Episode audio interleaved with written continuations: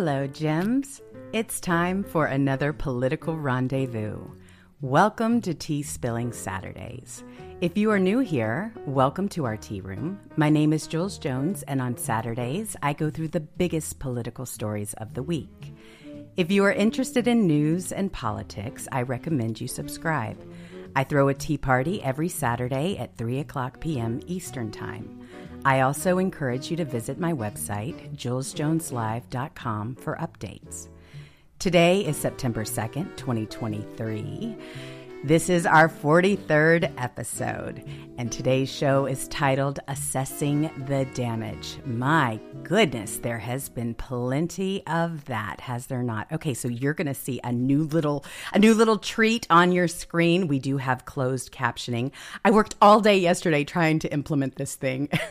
I had to rig it because Rumble doesn't offer it, and I've had a lot of people that have said, "Hey, can you please take care of that situation?" You're not being inclusive. And they were absolutely right. So I apologize. It took a while to implement. But you know what? We got it done yesterday. and it took a lot of being creative. Let's just put it that way. You want to talk about thinking outside the box? Yes, that's exactly what we did. But we have it, all right? So so good job to IT guy for being so patient and continuing on and yeah, everything else. It's just one thing after another. It's really the funniest thing. You kind of learn as you go, and so not everything always goes according to plan. But hey, we're willing to try it anyway just to see how it works. I want to also remind you I did confirm with Kash Patel. A lot of you have been asking about it because he was out of town when we thought we were going to get together on Handsome's birthday, August 26th. He was totally out of the country. So I talked to him this morning and we are confirmed for next Saturday. I'm happy to report. Next Saturday, Kash Patel will be here with me.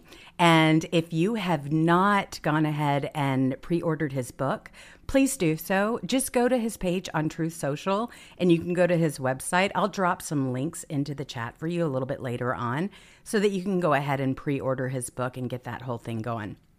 It's supposed to be fabulous. From what I understand, it's an incredible book. The government was doing everything that they possibly could to make sure that he wasn't able to release it. And so that's how you know, right? But according to him, because we've had him on in the litter box before, what he was saying was, hey, you know what? I'm not, you know, I'm not divulging any secrets, right? That not everybody knows about. I mean, these are things that people know about. They just don't want you talking about it, right? Sound familiar? All right, so let's go ahead and dive right in.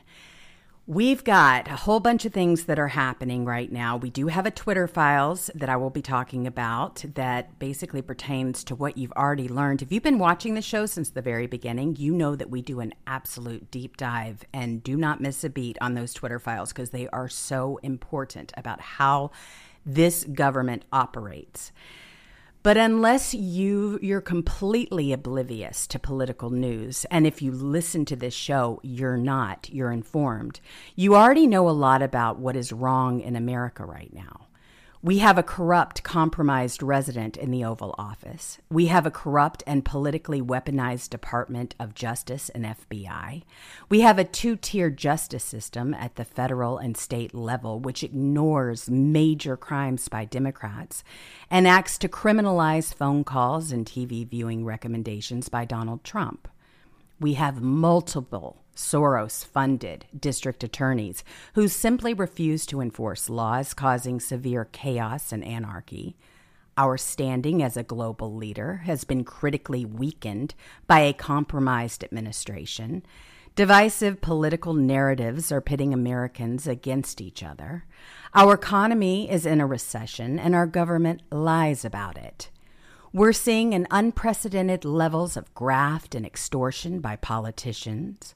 We provide billions in aid to, cor- to corrupt foreign nation and tell Americans and our hero veterans that they have to wait. Our Constitution is being torn to shreds. And perhaps worst of all, we have a uniparty club in Congress which consistently acts to preserve a corrupt system which makes them all inexplicably wealthy. Our country is under attack. It may not be an attack with bombs or missiles, but make no mistake, the fabric of our country very clearly is being torn apart by all of this. It's time to assess the damage, formulate a plan, and act to preserve our nation. And that is exactly what we're going to try to do today. We'll start with the new Twitter files, which shows just how corrupt the government can be. We'll talk about the damage being done, and then we'll try to determine who is needed to repair the damage and what types of things need to be done. So, the monologue I just read to you was written by our very own Rob Plegram Sr. I want to give a, a big shout out to my team, Patriot Penzi for the layout and the research, Fleet Admiral James and Proudly Deplorable, aka Rob Plegram Sr., for their supporting articles and oversight. Those three did an incredible job of putting the show together today for all of us. So thank you so much for all of your work that you do on this show and everywhere else. You're, you're just amazing. I have known these people for a very long time. We have been in this fight ever since, you know, two of us at least. Um, we had Patriot Penzi and Fleet Admiral James, who were part of that hit list, the Mighty 200. So this goes back years and years, and we've been fighting ever since. And the thing about it is, I'm sorry, but this whole new Twitter 2.0, now X, because they had to change the name, they may as well just kept it as Twitter because I'm not seeing any changes. I know Mother of Pearl has been kicked off of Twi- uh, uh off of Twitter, now X, whatever. And so has Patriot Penzi. I'm hearing these stories day after day. The biggest mistake that I ever made was putting all of my eggs in one basket. I suggest you all diversify your social media platforms because guess what?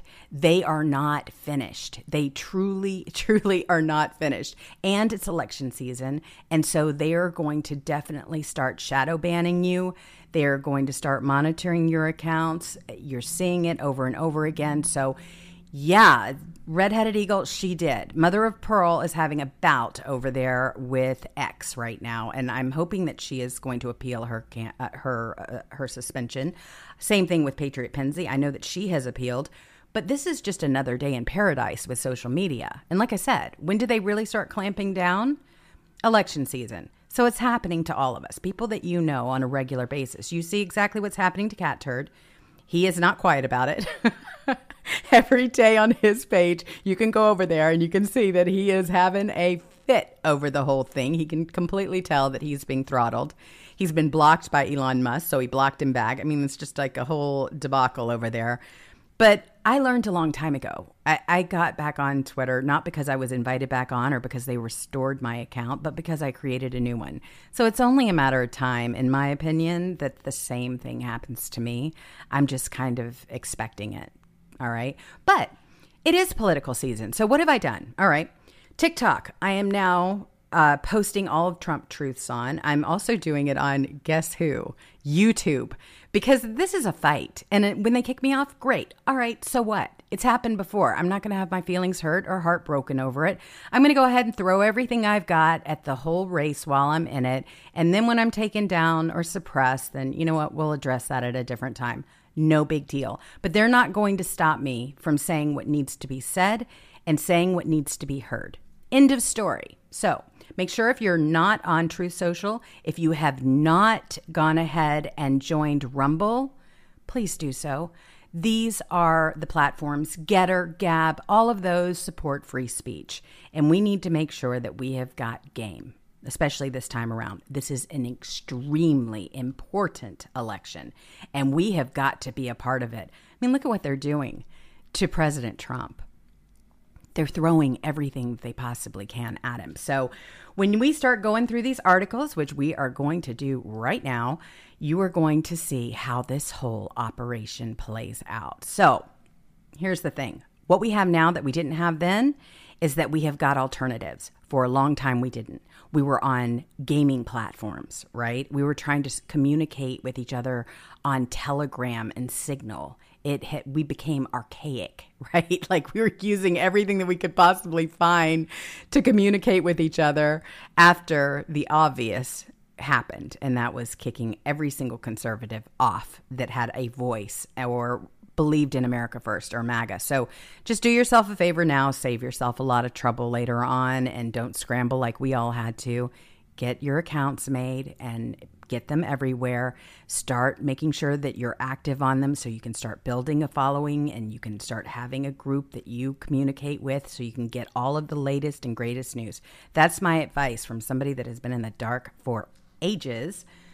All right, so this thread is by Texas Lindsay, and she's put this together. She's done a lot of work, just so everyone knows, up there in San Francisco at Twitter headquarters, and a lot of these things have been rediscovered. All right, so when you go back, you start learning more about what we've already covered.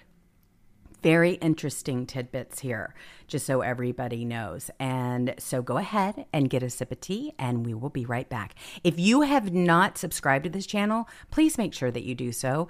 All of your comments in the description box after a show, when you share this show, all of that stuff helps. If you haven't subscribed, it's free. Just subscribe, give a thumbs up. All activity helps grow the channel. And so I would appreciate it if you were to do that for us. That would be awesome because believe it or not, we work really hard to put this thing together for everyone. And I know it's the weekend and we're just kicking back and being leisure, but it would be great if you could help me out. I would certainly appreciate it. Okay.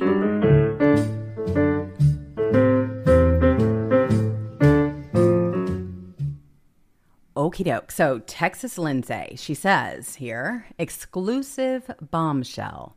Newly uncovered Twitter files email reveals one of the CIA agent's feet on the New York Post cover for signing the laptop letter was also in charge of policy enforcement at Twitter and appears to have kept their job a secret from Congress and the public up until now. Okay, spies who lie, right? Well, it's an interesting thing because you're starting to see more and more how involved this whole psyop is, and that the CIA was very much at the helm. So she goes on to say when the New York Post featured the faces of the spies who lied on its cover back in March 2022, one agent named Nada Bakos immediately went covert and to hide her LinkedIn profile in hopes of hiding the fact that she worked at Twitter and set her Twitter account to private. Now, why would she do something like that? Hello, Nada or Nada or however you want to be addressed. Anyway, she's a Nada in my in my book, so Nada it is. All right, so spies who lie, the intelligence experts who falsely discredited the Hunter Biden laptop and still won't say sorry. So remember this particular page on the New York Post. So you've got all of this stuff. She's got her her name right up in lights here. She put this together herself. Texas Lindsay, you know, headliner. Here it is. Who is Nada Bakos? Well, she's a former CIA agent known for her work targeting terrorists post 9 11, in which she worked under Obama, appointment former CIA deputy director Mike Morell, the author of the now infamous letter signed by dozens of former IC officials calling the Biden laptop Russian disinformation. So you remember that, right? You remember that whole thing? The spies who lie, all of them got up there. You even had Joe Biden, who was campaigning based on that premise alone, saying, oh, no, no, no, that's just completely false. That is not true. Well, we all know now and we knew then that there absolutely was something to the whole Hunter Biden laptop. boy, did we not know that it was going to be hot, hot, hot like it is. It really is. You want to talk about finding out things, you just take a look at that hard drive and some of the correspondence with foreign dignitaries. When you look at how they were selling this country out, it was very much a operation quid pro Joe and his family were using to make, basically make themselves rich. I mean, we're talking about at the very least $50 million is what they're talking about at the minimum and up, selling out our country. Okay. So when the New York Post story, Spies Who Lie, dropped on Saturday, March 19th, 2022, Bakos didn't waste any time, despite it being the weekend. She emailed her fellow Intel colleagues at Twitter that morning to alert them that her picture was featured on the cover of the New York Post. Interesting, isn't it? So this is from Nada, is what we're going to refer to her as. Nada Bakos, senior policy at Twitter. To Protective Intelligence and three others. The subject is New York Post story. Here's the email. Hi all.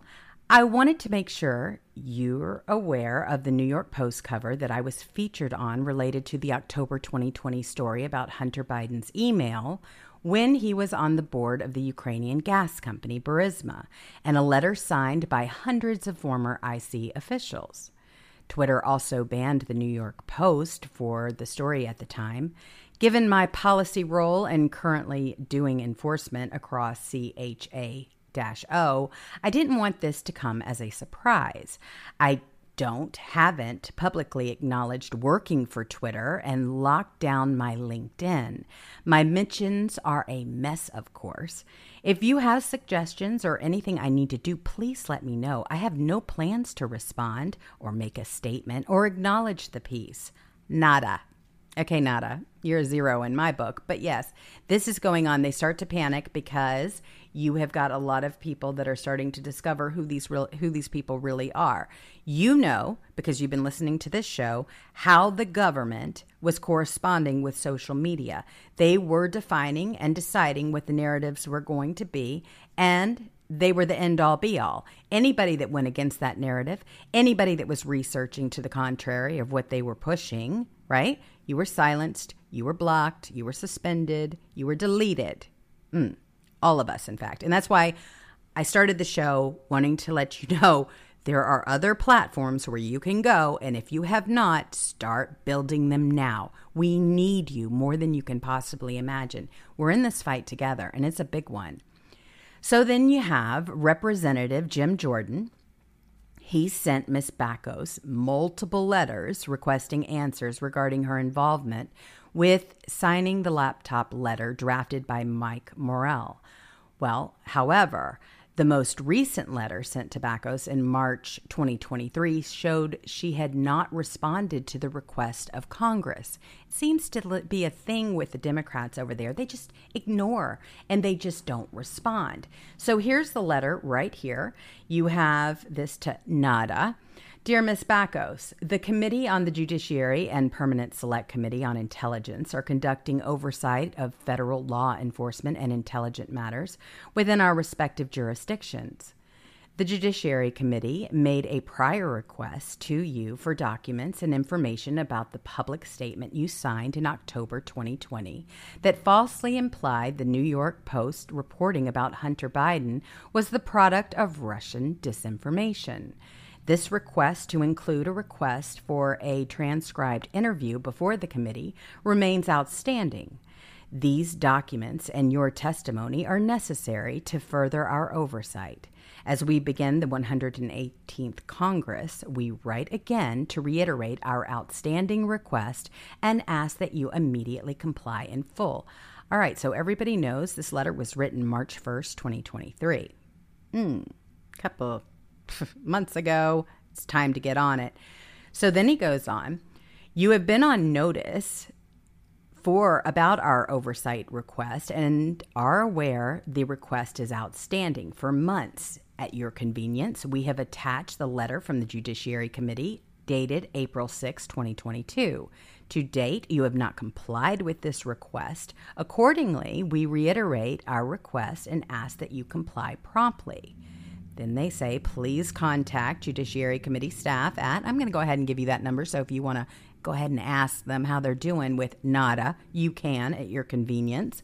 202 225 6906 to schedule your interview and arrange for the production of the outstanding material. If you are represented by private counsel, please ask your attorney to respond promptly to the committee on your behalf. Thank you for your prompt attention to this matter. And you've got Jim Jordan, and you've got them all here. They're all talking about it. The Honorable, and they copied Jerrold Nadler, Ranking Member Committee on the Judiciary. Jim Himes, you've got another ranking men- member here on the Select Committee on Intelligence. So they all know exactly what's going on, all right? And these letters are just proof. They're having to chase these people. They just plan on ignoring this, thinking that it will go away. Pretty sad, isn't it? So then you have another on April 6th, and it says, Miss Nada Bakos. All right, April 6, 2022. This is the one pre- previously. On October 14th, the New York Post published a report detailing how Hunter Biden used the position and influence of his father, now President, I call him resident, Joe Biden, for personal gain with the apparent awareness of Resident Biden. This article raised doubts about Resident Biden's earlier denial of ever speaking to his son about his international business dealings. The Post reported on an email in which the Ukrainian businessman urged Hunter Biden to use his influence to convey a message, signal, etc., to stop what we consider to be politically motivated actions. In another email, the same businessman thanked Hunter Biden for arranging a meeting with his father, calling it an honor and a pleasure. The Post reported that these emails came from a laptop belonging to Hunter Biden that he had abandoned in a Delaware computer shop. On October 19, 2020, you signed a public statement attempting to discredit the contents of the New York Post reporting about Hunter Biden. This statement emphasized the national security credentials of you and the other signatories implying that these assertions and conclusions in the statement were grounded in information unavailable to other Americans. Referencing this unique experience, you wrote, It is for all these reasons that we write to say that the arrival on the U.S. political scene of emails purportedly belonging to Vice President Biden's son, Hunter, they are much of it's related to his time serving on the board of Ukrainian gas company Burisma has all the classic earmarks of a Russian information operation. Now you remember this, okay? You were all there. We saw it all being passed around. Here this person still has not been and testified. They're just ignoring this request and that's okay. That's now acceptable to the Republicans because you know what? She could be held in contempt. So why isn't she? Why isn't she being subpoenaed and threatened with contempt? She should be there testifying. She is not. They're having to chase after each and every single one of these people because they don't think the, the law applies to them and they do not think that they will be held to the standards, the same standards that you or I would be. This is where we are as a country, and it is frightening. So she goes on to say it remains unclear when Bakos started working for Twitter or when she parted ways with the company, assuming she left since she doesn't show an ex employee affiliation badge. Requests sent to X to confirm her employment dates were not answered in time for publication. So, although Miss Bakos now has her account set to private, archives show a critical view of Trump versus very positive view of Biden Democrats, which raises an eth- ethical questions of whether actions regarding the laptop or moderating content at Twitter were politically motivated. So, here you go. As a CIA officer, if I had a colleague talking like Trump, is about Putin, I would think he was turned. This is Nada Bakos. Nice, huh? Nice little Twitter badge there, too. This is before the days of where you had to pay for them. Nada Bakos. Ooh, and look, she's even got her spy gear on emoji. Collusion issue aside, Russia is interested in effing with our democracy to destabilize, yet the president dismisses it. Now, she's responding to Mark Mazzetti, who says Trump told Russians that firing nutjob Comey eased pressure from investigation. They don't hold back, do they? You can see right through them. Here you are. Nada Bakos on Twitter. Stacey Abrams, a little heart here, because, like I say, this is a cartel and it has been run this way. It takes an army, and they have certainly built it, haven't they? So you've got Joe Biden, uh, she, Joe Biden, and Nada Bakos. She retweeted this, and this is Joe Biden. The truth of the matter is, Donald Trump inherited a growing economy from President Obama and me. And just like everything else he inherited in his life, he squandered it. And here he is with this little, you know, had I not gotten elected, Donald Trump, they're trying to credit Obama Biden. Well, most people lived through Obama years and know now for certain that it was probably one of the most divisive times in American history. This guy was quite a plant, and he was put there on purpose. They wanted to fast track this country so that it is taken over by these global, uh, you know, nut jobs, basically. I don't know what else to call them, but they're not normal. And you've got a new world order that they have been denying the very existence of forever. So, sure, you got all this stuff happening here, and Nada Bakos is one of them. So we can uh, at least identify the players and know what their roles were and why they were put in the positions that they were in, right? So interestingly, in June 2017, Bakos wrote an op-ed, an, an op-ed where she offered a critical view of Trump's tweets.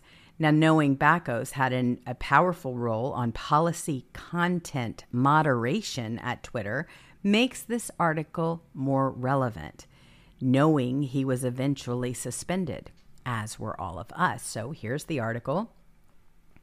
This is what foreign spies see when they read President Trump's tweets. Now, this is not a Bakos, and they talk about the fact that she was a CIA analyst and targeting officer, and that she is an author of the forthcoming book, The Targeter My Life in the CIA. They recruited the best. So here it is, just a sample of it. And what President Trump has tweeted here, and she's got an, an eye behind it. It's really kind of creepy, isn't it? This, but this is what this is what they do. They spy the spies that lie. And so they're taking apart every single one of his tweets, every single one, to make sure that they continue to perpetrate a lie that President Trump was Russia, Russia, Russia, not not Biden. Well, it turns out it was Biden. It's Biden in China, it's Biden in Ukraine, it's Biden all over the place. Wherever Biden would be able to bring in money, he went. He and Hunter. That was their game. Still is. It's worth noting that Bakos and the former CIA boss Mike Morell is a columnist for the Washington Compost. Imagine that. However, after a flurry of articles criticizing Trump's administration through 2020, strangely it appears he hasn't written an op ed since October 2020. Well, here's Mike Morell and he's the contributing columnist covering intelligence and national security. Now, if I were the left, okay, if I were the left, and I knew that all of these people were playing a part in the news that I read, right? Because they were the first one to go and grab a Washington Compost article and say, see, see, Orange Man bad. I would be a little quieter right about now uh, because it's all being exposed. They put these people in these positions to sell you a story. And if you fell for it, I'm sorry for you. But that's exactly what happened. You were lied to. They, they absolutely, completely gaslit you into believing their propaganda. These are not your normal people. They had a game board in which they were playing, and they wanted to re- weaken President Trump to the best of their ability, and just like they're doing now. It is no different. It's just a new operation to make sure that they inundate him with things that really don't mean anything. Russia, Russia, Russia, you remember all of that. And all the, the trials and all the hearings, the two impeachments and everything else, they tried to hinder him at every single turn. In fact, who were they hindering? Our progress as a country, our nation. We, the people, we're the ones that are suffering the brunt of all of this. We, they weakened us in the eyes around the world. They did everything that they could to discredit a duly elected president. This is big stuff. So you have, of course, another headline here, latest from Michael Morell. He says this is an opinion piece. Trump's intel chief is undermining U.S. intelligence. He should resign.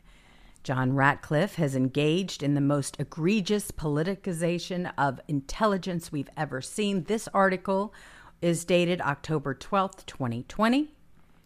These are the kind of things. Opinions, here we go again. Here's how a normal administration would have handled the Russian bounty intel. We define normal as what would have occurred in the six administrations that one or both of us worked within. So this is how they put on the psyop, right? They used headlines. This is how they also used the FISA courts, right? By writing articles, they would they would grab these articles, they would present them to a FISA jar- judge, and then they would be signed off on as absolutely the truth, the fact. Yes, we've got to investigate immediately. We get to spy on him. We get to sit, lie, and wait until he says something that we can misconstrue and impeach him and go after him and then keep him busy with all this other stuff. They're doing the exact same thing now while he's running for office. Look how many lawsuits they have going on in all these key states where they know that if they were to get a jury trial that he will be found guilty. Why? Because these areas are absolutely anti-Trump. It's been proven over and over again. Do I think that President Trump is going to spend a day in jail? I really do not know. I don't put anything past these people. I'm going to tell you honestly, if they can have it their way, that's exactly what they're shooting for. But do I think he's guilty? Do I think that he's going to be found after this election and when they have nothing else to lose, so to speak? Do I think that the truth will come out? Certainly. They'll just drop everything and think that you've forgotten about it and move on with business as usual. Their business as usual, which is selling out our country. And that is why we have got to all band together and work harder than we ever have before. People are waking up. Now, while there are really bad things on social media, just so everybody knows, there have, there's been an absolute enlightening period of it too. There are people that are starting to know that this is all fake news, that this is a psyop, this is an operation, and that they need to find other sources. They know the truth. They are waking up. They know the division. They know how they operate. And guess what? They're changing it. We're changing it.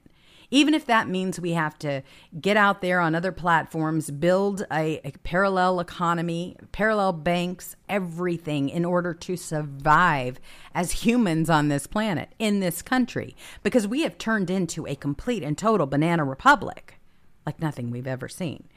So then you've got this one News of Bakos' job at Twitter leads to more questions. Did she play a role in Twitter's decision to censor the New York Post story?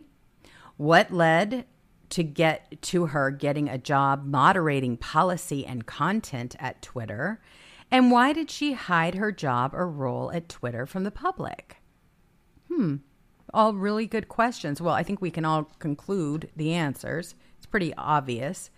The actions of these former CIA agents also lead inquiring minds to ask the unthinkable. Did these former CIA agents plot their own stateside coup? Both Bakos and Morell were both very vocal publicly about their disdain for the former president. They both disliked him completely. They they absolutely did not like him because he wasn't a part of them. I, this is exactly what this is about. They both disliked his policies, both foreign and domestic, his tweets, and his public criticism of their agency. Neither Bakos or Morell have shown any sign of remorse for their unethical actions of rushing a letter through the CIA to be able to falsely discredit the infamous laptop, which led to a favorable outcome for Biden. And many argue it like it likely had a significant impact on the outcome of the election. Of course it did. Absolutely it did. If Americans knew what we know now, you would all say, My goodness sakes, I would have made sure that my friend, my neighbor, my family member, whoever knew that this was actually happening. Of course. And you may have been able to change their decision in how they voted. The American people deserve answers, and the unchecked powers of the Intelligence Committee need some oversight when it comes to their influence on moderating the speech of the American people on social media. They don't want you to believe anything other than what they have to say. And they are absolutely putting the pressure on to make sure that they are able to wring all of this back in. They do not like the fact that they are being booed. They do not like the fact that the public is on to them. They do not like the fact that now these conversations are being held right in the open. They do not like that we are all of a sudden going towards unity, that we recognize that the true enemy here is the government itself. It's not each other.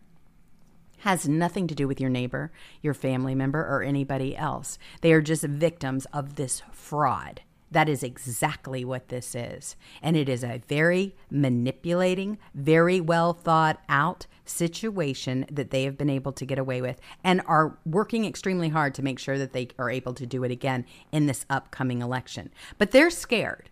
Do not think for one second they are not totally terrified of what you know and how you're going to vote and how you are going to respond. Hence the reason why January 6 happened, because they know that you knew.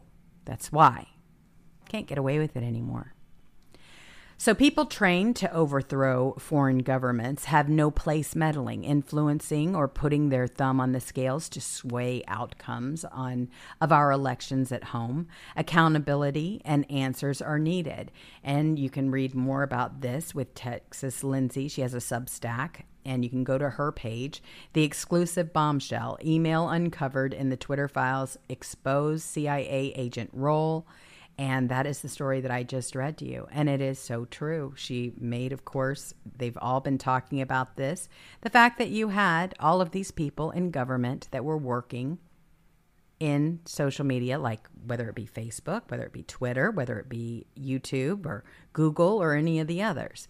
They have been spying on you. They have been calling you domestic terrorists. They've been looking at your DMs. They've been watching the way you operate. They've been monitoring the conversation right? Because the conversation hasn't been going in their favor for quite some time. President Trump, absolutely, without a doubt, won in an incredible landslide the last time around. They stole it. They know that you know it. And even though they have been part of the fabric that it sits there and goes, oh, no, elections were stolen from us. Did that ever happen to them? When they were talking about stolen elections? No. It only happened with President Trump. All of a sudden, you couldn't speak those words. You couldn't say anything like it. But these government, these government operatives, and let's call them what out for what they are. They're operatives. They have a certain task and a certain role to fulfill, and that is what they do when they're there.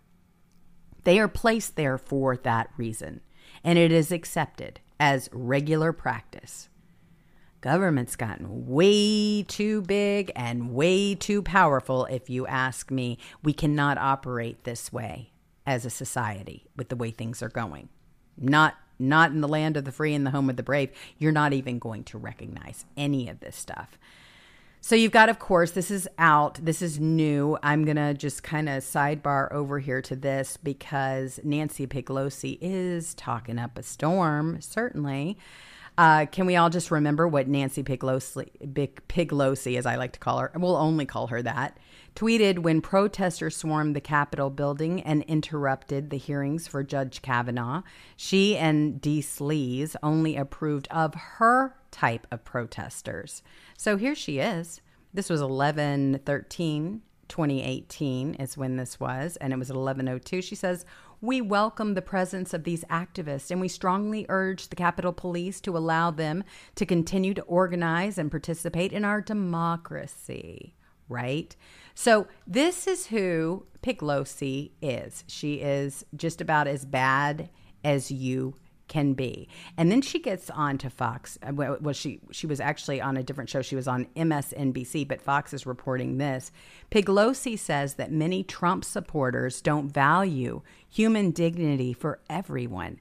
Piglosi also called Trump's presence a cancerous situation in America. Uh huh, I kid you not. The very people that put this whole operation together were very much a part of it, who have destroyed people's lives and everything else, has the audacity. And MSNBC just sits there and doesn't call them out after everything that you that you, I, and the world knows. It's just an absolute slap in the face. In my opinion, that is what it is. They truly think that we are that dumb. And we are not. We are we are very much onto them, but they're going to continue to lie so here's Piglosi. I hate to do it to you, but if I had to do it, you're going to have to do it. I'm sorry. I apologize. I apologize in advance. But here she is in her stumbled state. Check it out. How do you feel about the push? Wait, let me get many of them. The speaker has certainly sort of idea of impeachment proceedings uh, against, you know, President Biden because of unfounded allegations that he was involved with his son Hunter's businesses. Uh, and as you well know, as you were very cautious about starting impeachment proceedings for the very reason that once you start in a special committee or the Judiciary Committee, it's very hard to stop that process. Well, I, with all due respect to your question, this is frivolous. This is a diversionary tactic.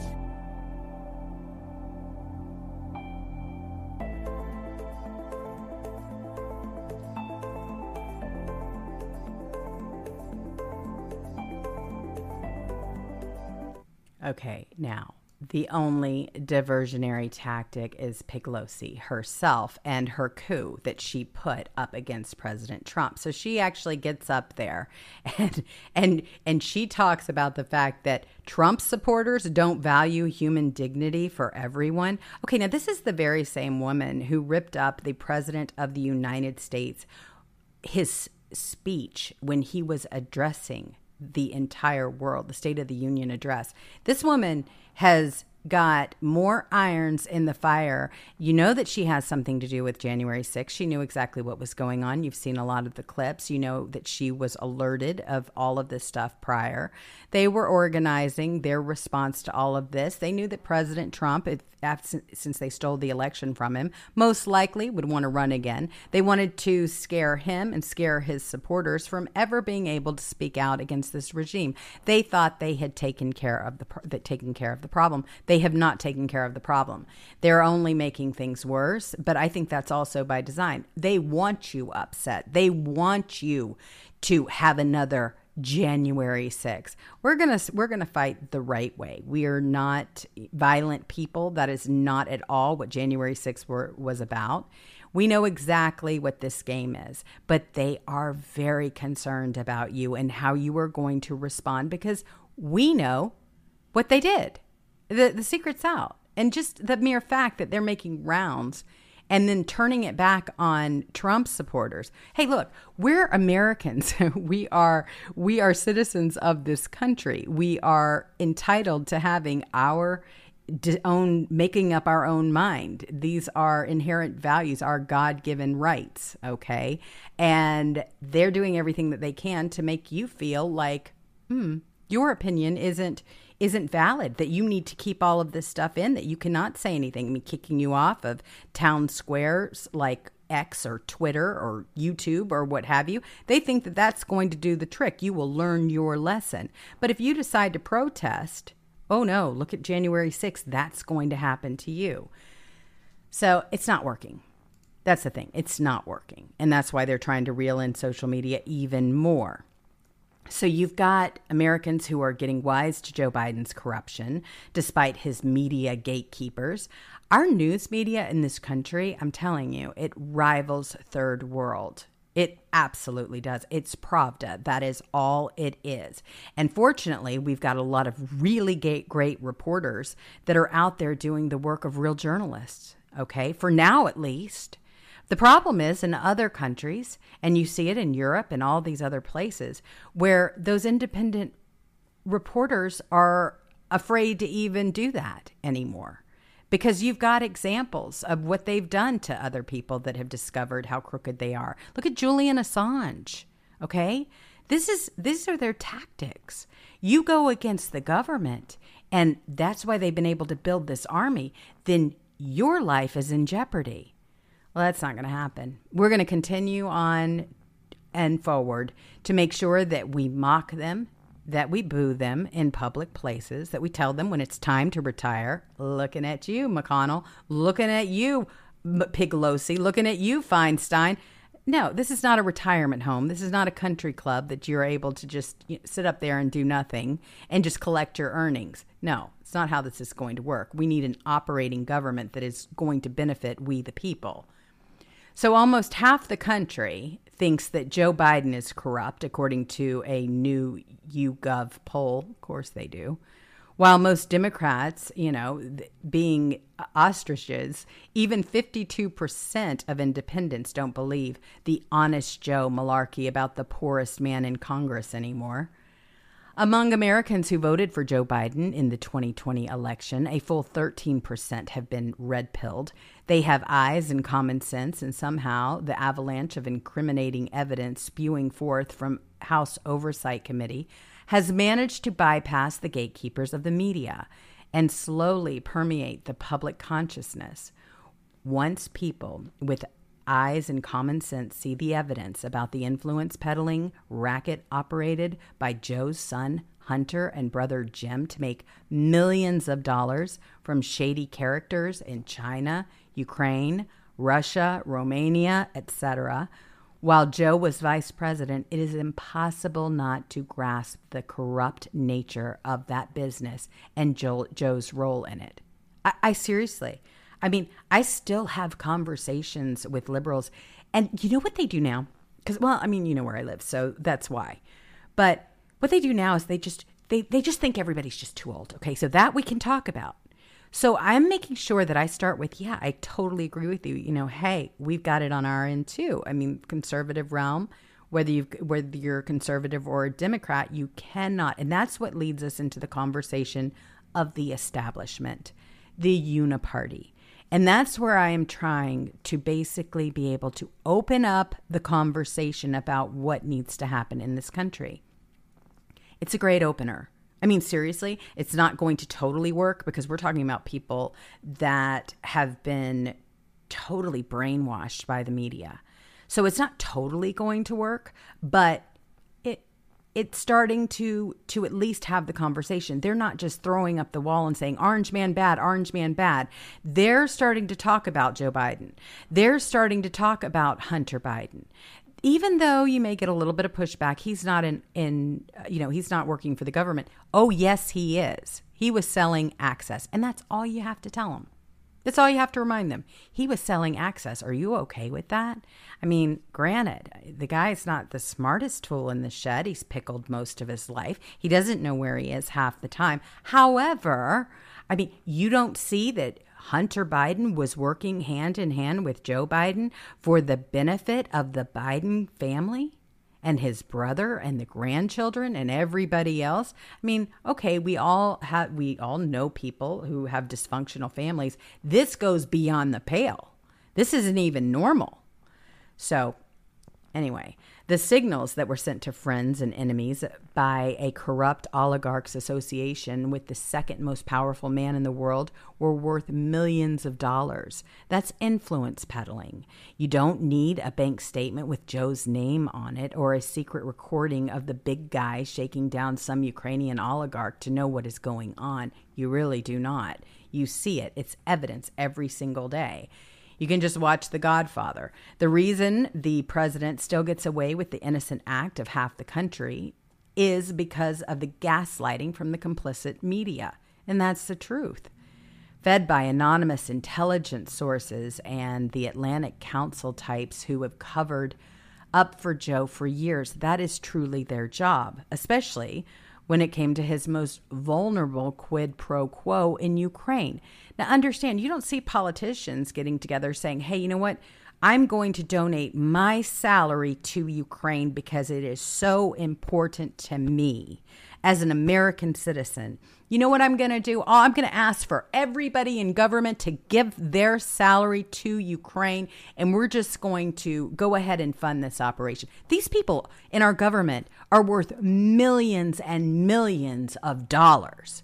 You don't see any of them coming up with that proposal because it's so important to them. No, they want to use your money, right? Your hard earned money while you are working yourself to the absolute bone, right? Day in and day out. They want to use your taxpayer money. They're taxing you to death so they can send it over there so we can get back into their pockets. They're certainly not going to part with any of their precious funds. I can assure you of that. And people know this. People see how they're living. They see Pelosi. They see, you know, all of these different characters, Joe Biden, all this has been recovered. They know. They know exactly what happens. When you get into government, guess what? You are completely golden for the rest of your life. You will have all kinds of lobbyists that are pushing you for one thing or another, all these different corrupt donors, everything else. They're going to have it their way because that's how it plays. That's why term limits are really so important. And I think now is a great time, believe it, I really do, to have that conversation because that is the one thing that I can really agree with with the left. They're upset about Joe Biden too. They are so upset that he's running. They want young people. They want a new a new government. They're not happy with what's going on up there. I can assure you. New blood is what they need. We all need it. Not this corrupt same old same old, but they can't be in there for lifetime appointments. So, blind to the facts, you've got, as George Washington University law professor Jonathan Turley, he pointed out, Bump spreads false stories and then refuses to accept the facts even after he is proven to be spectacularly wrong. He never has apologized, nor has the Washington Compost issued a correction or reassessed whether Bump needs remedial editing. After Turley in his comment, column in The Hill laid out Bump's errors in the three above mentioned stories, Turley received an email from the Washington Compost Mandarin telling him the newspaper stands by Philip Bump's reporting and characterization of his articles as false is incorrect. That's how the prestige media ecosystem works. Okay. This is exactly how it works. They just continue to put up more more fake stories and hide behind more scandalous headlines, clickbait, and everything else. Turley in his in his blog, he he comprehensively swatted Bump, which is worth reading as an insight into journalistic delusions. But an even harsher showcase for Bump's self belief came from an unusual place a podcast run by Noam Dworman, owner of New York's own Comedy Cellar. Gently challenged on his insistence that there is no evidence of Joe Biden's involvement in his son's money grabbing schemes around the world. Well, Bump lost his complete mind and ended up walking out. See, when you back them in a corner, they can't handle it and they leave. With his voice rising to soprano levels of panic and arms flailing, he was a man in distress for mo- most of the hour plus podcast. I just, I'm going to lose my mind. I'm just going to lose my mind, Bump says at one point when Dworman was pressing him on Archer's testimony that Hunter would get his father on the speakerphone to talk overseas business partners about the weather. Sure. Dworman said, Is there nothing we, else we can talk about? Half the country believes this stuff. Bump says, I know because half the country doesn't actually dig into these issues. Dworman says, Here's your chance to dis- disabuse people. They don't read the Washington Compost. Dworman is probably best described as an old school Democrat who likes to keep an open mind about continuous subjects, with the view that even my enemies may be telling the truth against my friends, as he told Bump in this email after this whole thing. So you see exactly what happens. They completely lose their minds, they get com- totally argumentative. And that's what's happened in this case. I'm going to put this in here so that you all have it as well. And so you can check this article out because it's eh, this is exactly what has happened. They have completely coddled this family. The government is protecting its own. And you remember Hillary Clinton talking about how we could all, you know, hang by the nooses if President Trump became president. They were terrified of him, still are. Can you imagine how they must feel now after what they've put him and his family through? Come on. And what he knows about Joe Biden, believe me, President Trump, he is really seriously downplaying all that he knows because if you've learned anything about him, he picks and selects when he's going to do something. He's very patient. A lot of people go, "Oh my gosh, you know, why isn't he why isn't he throwing everything at him right now?" Cuz he has a plan. He knows how this whole thing is going to play out and when the time is right, he is going to arrive with it. And he's already said he is going to have no choice but to make sure that he goes after all of these people in government. And he has to. In order to save our republic, that is exactly what he's going to do. But this is just a perfect example of a conversation that I would have every day with a liberal. I mean, when you start talking about the fact that this whole thing got so heated, I mean, I can go back and forth and back and forth with the whole thing. And but how how it ended was this. Bump finally says as he's leaving, Dworman says, Well, it's a shame because this is a good conversation. Bump said, It's not a good conversation because you refuse to listen to what I'm saying to you. You asked me on to present ev- evidence. I keep telling you. Well, the question of reliability is this. When Bump sneers at independent, independent journalist Matt Taibbi, Dworman asks, Why?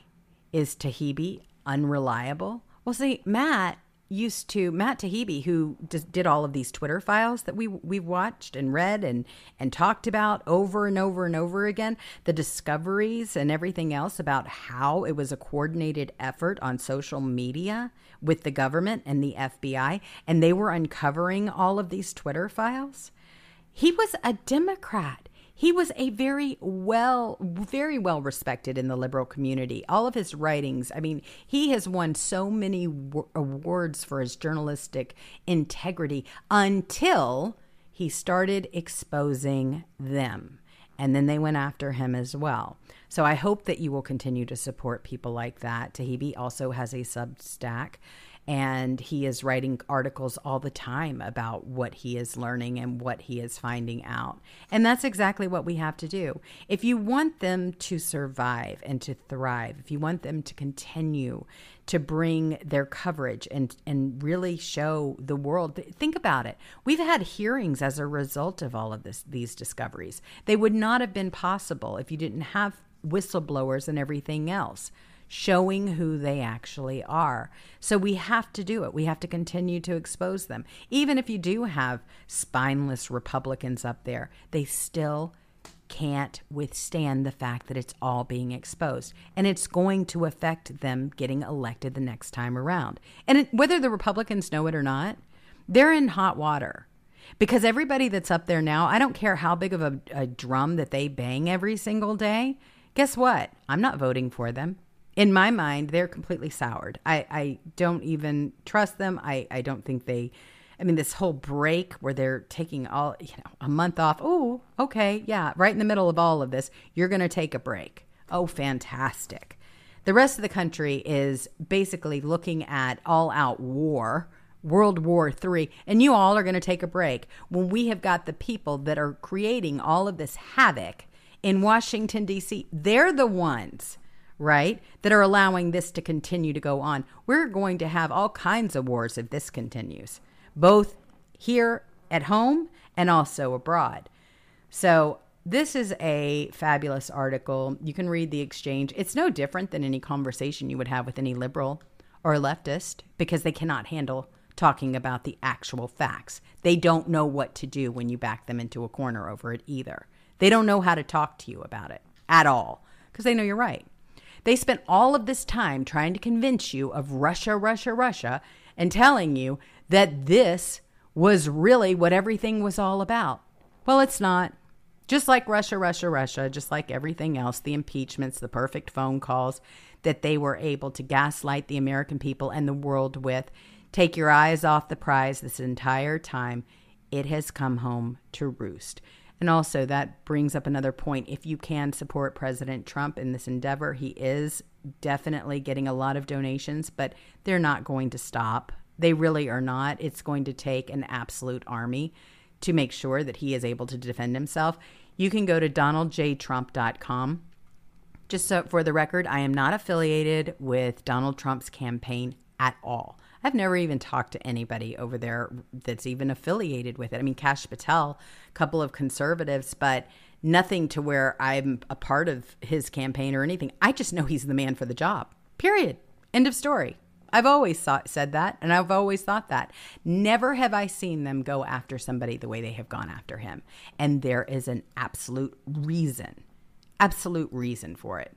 They know that these shenanigans will not be allowed to continue. The only problem is he's only got four years, but we get somebody else in there right behind him, and they will continue on cleaning out this government. It is going to take some time.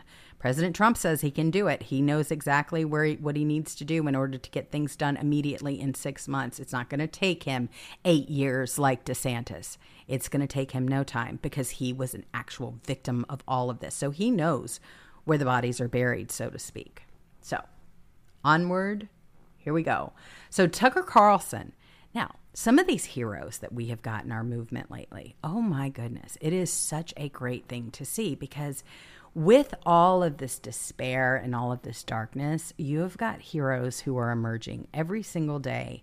And it is so cool to see, especially somebody like Tucker Carlson, right? I mean, here he is. Tucker Carlson says Barack Obama had gay sex, smoked crack. The media ignored it ahead of the election, right? Because they have a front that they have to keep. So let's go ahead and take a sip, sip of tea real quick, and we'll be back in a sec.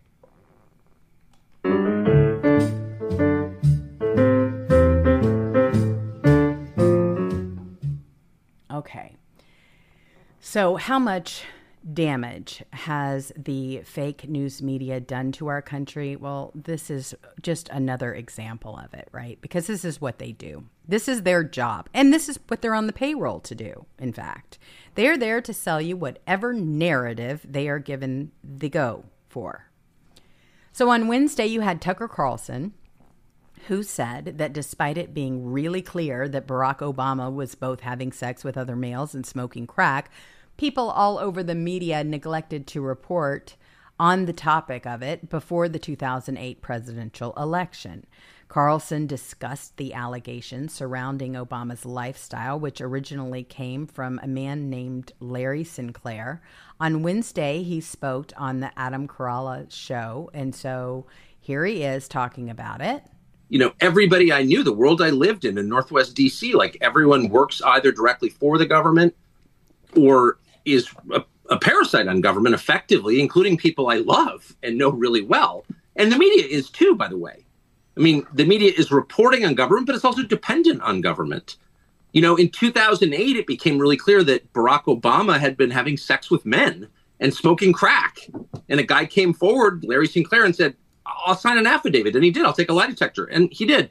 I smoked crack with Barack Obama and had sex with him. Well, that was obviously true. Nobody reported it, not because they were squeamish about sex or drugs, but because the Obama campaign said anyone who reports on this gets no access to the Obama campaign. And so they didn't report on it. So that happens. That's just one small example, but that happens all the time with lots of different issues. Now, and do you, do you believe that transpired, or do you believe the guy is legitimate, or both? Oh, the Larry Sinclair story? Oh, that definitely happened. Oh, for sure. I mean, I've talked to Larry Sinclair about it, and oh, definitely it happened. I mean, if you, Larry Sinclair's been in and out of prison uh, during one period. I mean, you know, 40 years ago, he was in and out of prison. He's got a criminal record by definition. He's, you know, poor. Uh, he's got a disordered life. He's missing a tooth. Like he's not, you know, an Atlantic fellow. Um, he's not going to the Aspen Ideas Festival. I think he has a record of deception. Obviously, he does. But this story, if you listen to it in detail, is clearly true. I mean, there's just I mean, I'm going to do an interview with him and you can hear it. And again, it's not going to change the world that Barack Obama likes dudes. I think this was well known. Barack Obama said so himself in a letter to his girlfriend. And by the way, that's kind of Barack Obama's business. I'm not attacking him for for liking dudes. I'm just saying the amount of lying in the media about it was unbelievable. Like eh, people knew this was true, and it was quite obviously true at the time. And people who covered the campaign didn't say anything about it because they didn't want to lose access to the campaign. And and that happens all the time up and down government. So it's it's almost like if you have a housekeeper, you think, oh, you know, she works for me. But if you have a housekeeper long enough, you realize, well, you actually work for her and you get caught up in her dramas. Do you know what I mean? Like, yeah, th- there's a weird dynamic where you, you switch places d- d- with people. And, no, and, and uh, by the way, fire her abruptly, and she'll write a tell-all book about exactly. Tucker at home. That's exactly right, and you know we we don't even have a full-time housekeeper, so like that's not going to be an issue for me. But the point is, you think you're holding government accountable, but actually they're controlling you. That that's really the dynamic in Washington. But you know, you're living in the soup, and it's hard to see it at work and this is a long way of saying the conclusions I've reached are middle aged conclusions. And that's a lot of it. Right. It's just that I've gotten older and you can't see certain things when you're younger. And it's like young people, you'd think they'd be the most open minded of all. They're the least open minded because they're afraid of the future. So they want to believe whatever storyline they've been fed is true. Like the only problem with America is white supremacy and like our tax system is fair and Kennedy was assassinated by a lone gunman or whatever they don't want to un, they don't want to face like the terrifying unknown and complexities of the actual world we live in, the reality of life, which is like we have no freaking idea wow. what's going on, actually. They don't want to admit that. Gosh, isn't that just something? I'm telling you, Tucker, I'm loving this Tucker. I didn't really watch First, Tucker at all because I, I don't watch news at all. So when he was on Fox, I would see the clips and I was thoroughly impressed. But as soon as I saw what was happening to the lamestream media, the legacy media, whatever they want to call themselves, propaganda news, Pravda, what have you, as soon as I opened up my eyes to all of that, I cut it all off. All of it every every movie, every musician, all, all, of this stuff. I just couldn't watch them anymore, and so I stopped completely. And I just started getting my news from transcripts or President Trump. Really, I was like, okay, so he's the president of the United States. I think I would trust what he has to say and what's going on with our country far more than I would any of these fools. Well, Tucker is a great one. And I'm telling you, they went after him as well. We'll never forget when you had Schumer up there threatening Murdoch and everybody else that are very politically driven. Because hey, this is where they get their next interview. This is where they get, you know, the influence. This is where they're able to rub shoulders. Probably one of the best things that ever happened to Tucker Carlson is that he's independent. Probably one of the best things that happened to our country, believe it or not, is that Tucker Carlson is independent. At least this is one of the big wins. I, I, promise you it is. Because you've got a lot of people that really do know that Tucker is doing his best to support the truth and deliver the truth.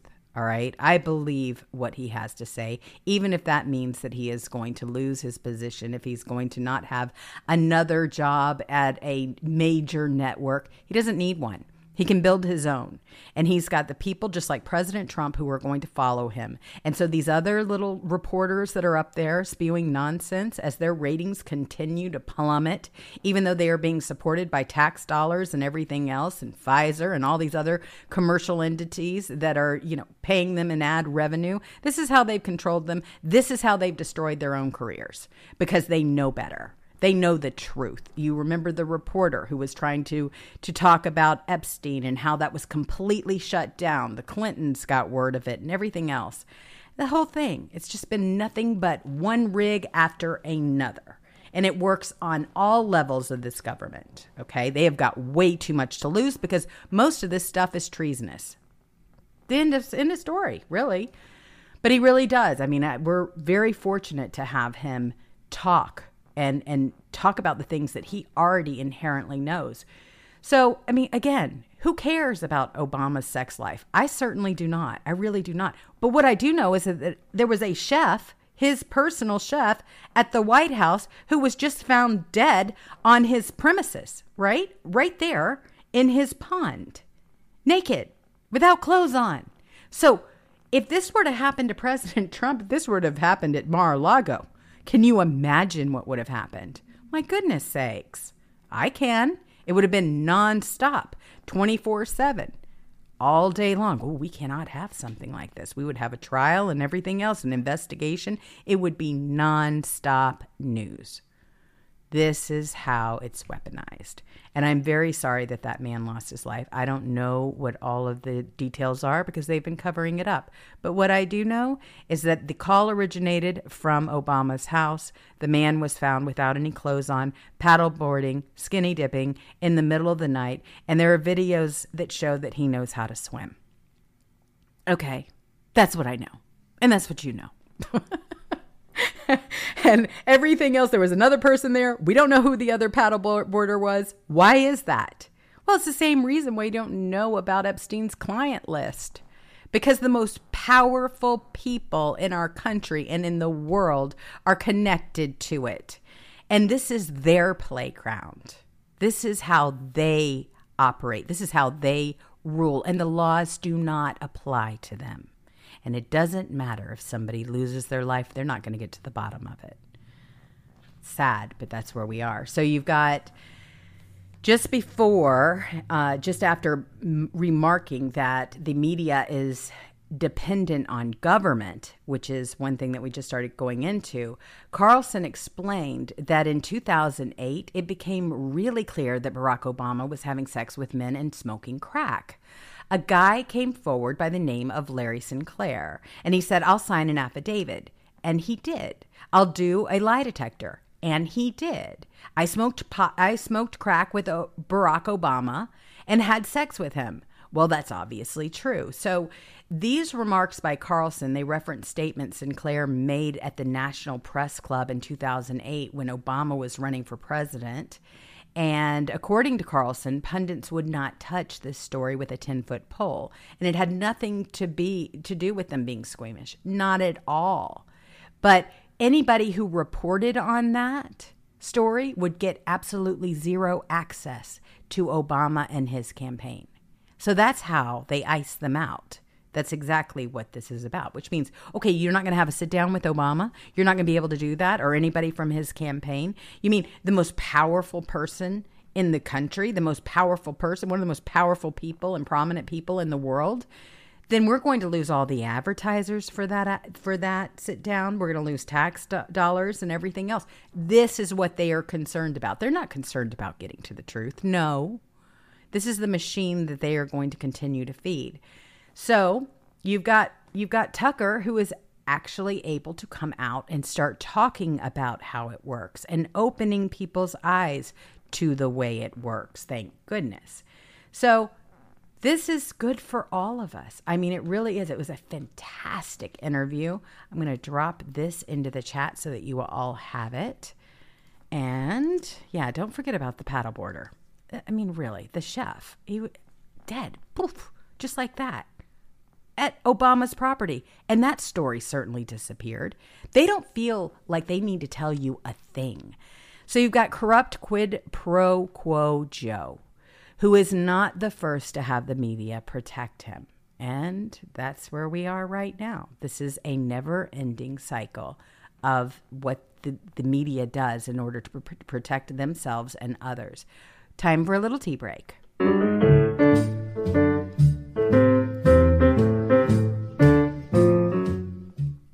Okie doke. So here we go. We've got another one. A very dangerous moment. Well, you have Hungary's Orban, who warns Tucker a third world war is knocking on the door. There's no question about it. We all see what is happening in this country. We know that they want to also distract you from that. And hey, if it's not COVID that's going to keep you locked up or unable to vote in the next election, hey, maybe a third war, war World War III will stop you from being able to to resume regular life okay?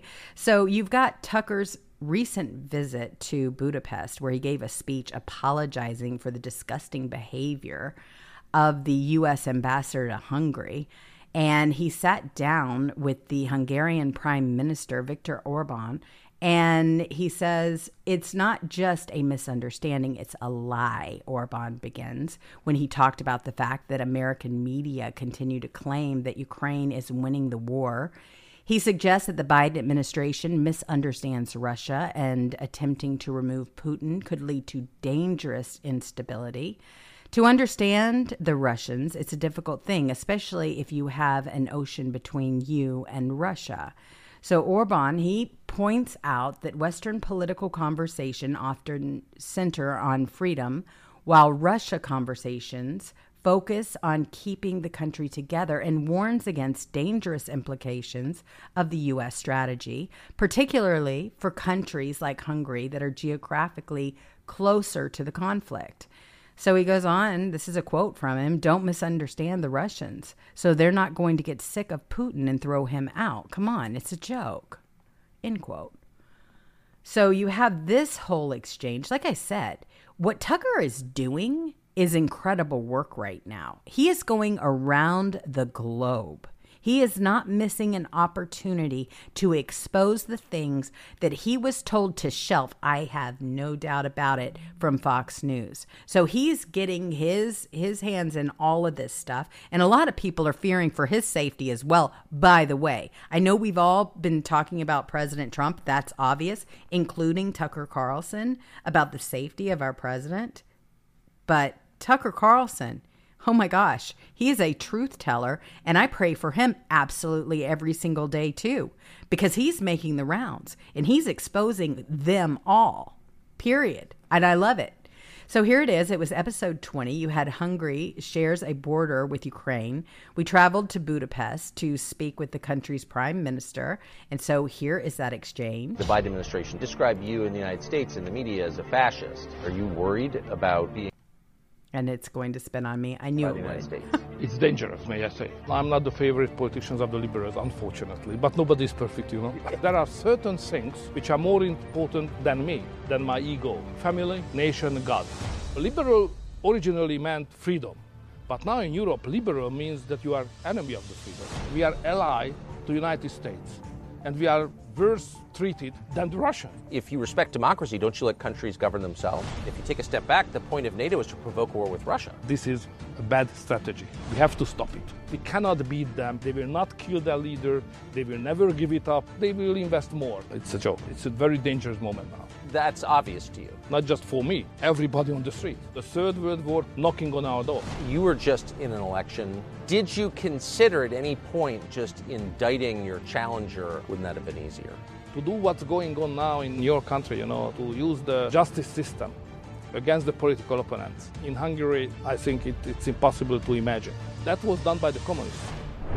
As the war in Ukraine completely reshuffles. So there you go. That gives you an idea of what you're going to see in that particular interview. I'd play it for you, but it's 30 minutes and 26 seconds long which isn't really long, but for this show it would be.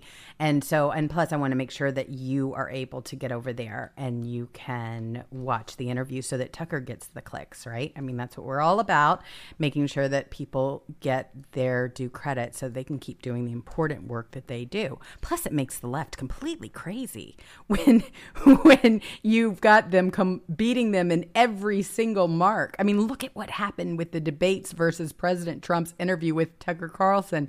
It was absolutely glorious. I am still reveling over that one.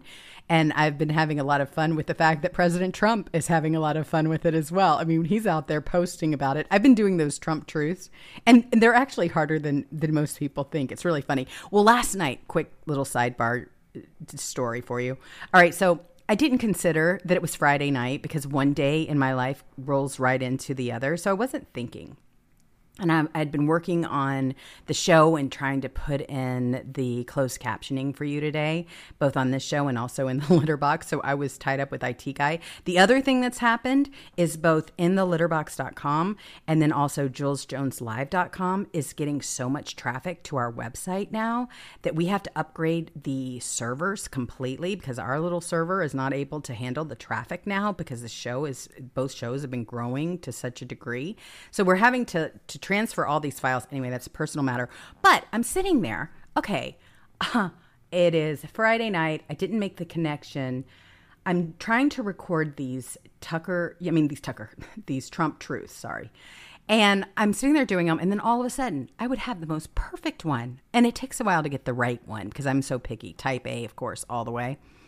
And then there would be a siren going, blaring right in the middle of the recording. And I'm like, you've got to be kidding. So I'm like, okay, well, I'm glad they got that out of their system. Let's try it again. Push play, try to do th- my thing, and then boom, there it goes again. It went on all night long. So if you were wondering why it took me so long to get those things out yesterday, that was the primary reason.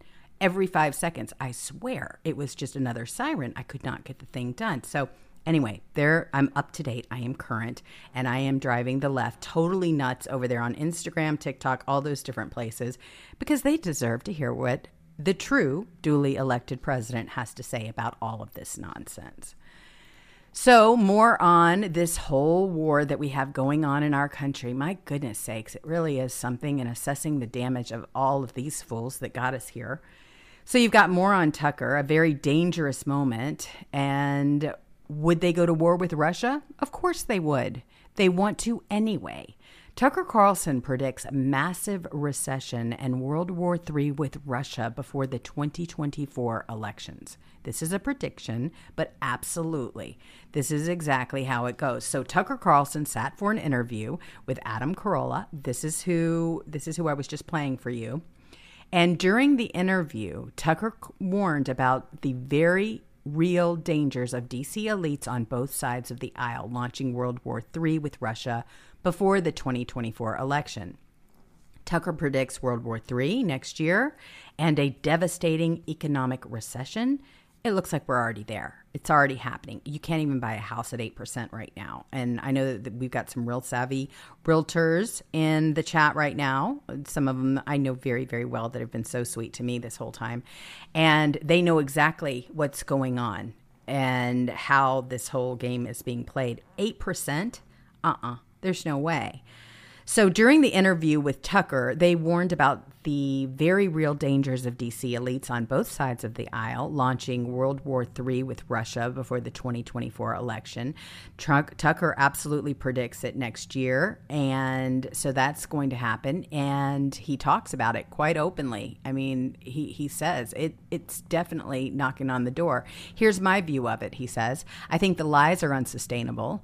Lying is always unsustainable. You're always found out in the end, whether in your lifetime or afterwards. But you're, you know, the lies are always revealed by their nature. And these lies are so big and so obvious and so stupid that it's going to be very clear to the majority of uh, voters before the election that the Biden administration has no idea what it's doing, that Joe Biden is not running the government, and that it's not at all working. And it's true. Everybody knows Joe Biden cannot even put two a, a, sentence together. He shuffles along. He has absolutely no idea. When they ask him a question, he either barks back in some ridiculous manner, he's rude as ever, or he turns his back to the cameras and shuffles away. That is what we have seen day after day, and it's only going to get worse. A lot of people are predicting it may not even be him and his name on the ticket unless they can just force that on us.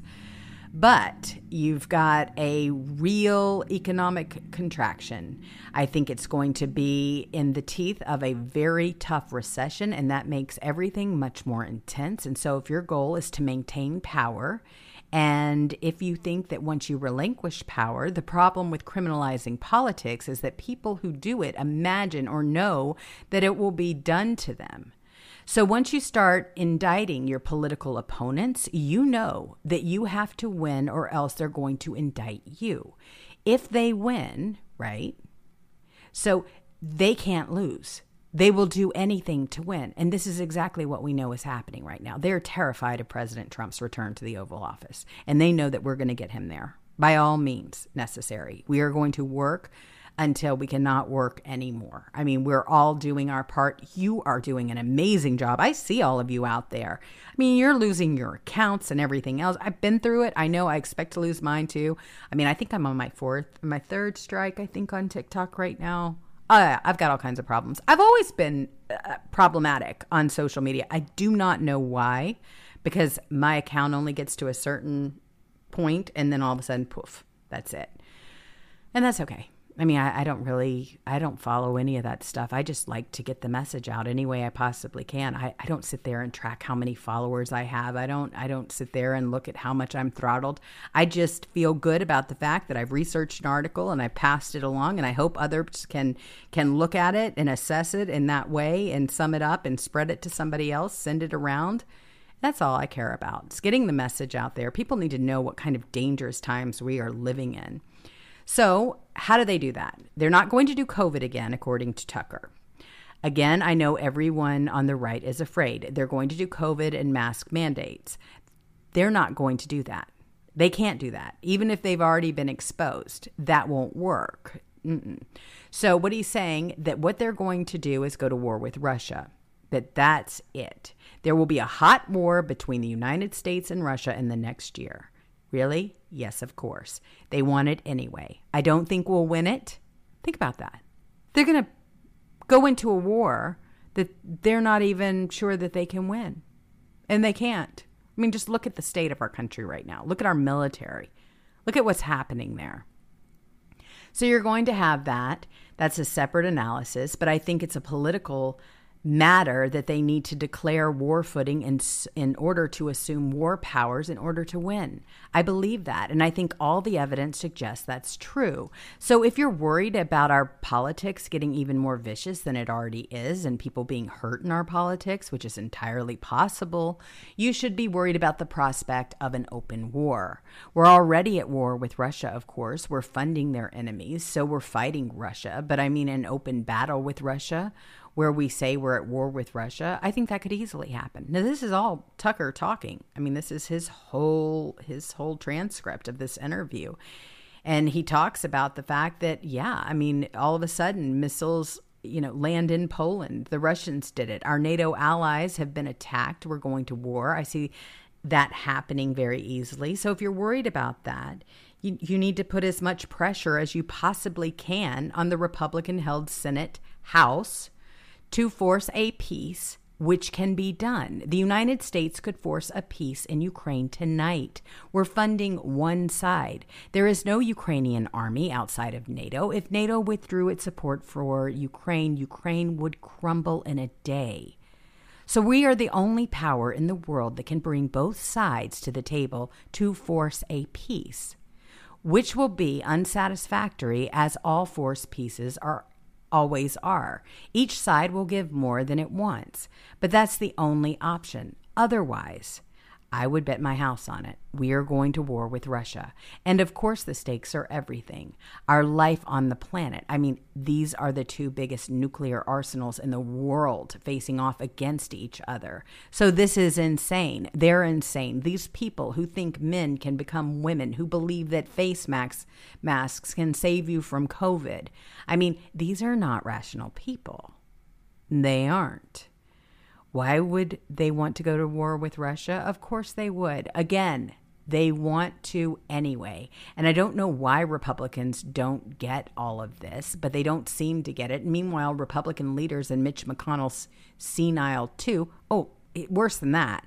I mean, he is blank staring it. He is having some kind of freeze moment where he loses track of time in the middle of interviews and he's falling down. It's happening a lot more frequent. You've seen it. You saw exactly what happened again this week. People are begging that he go ahead and step down. Here it is. What are my thoughts about what? Running for re-election in 2026. Oh.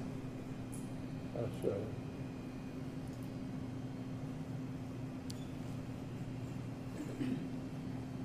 Did you hear the question, Senator? Running for re-election in 2026? All right, I'm sorry, you all. We're going to need a minute. Senator. Benny.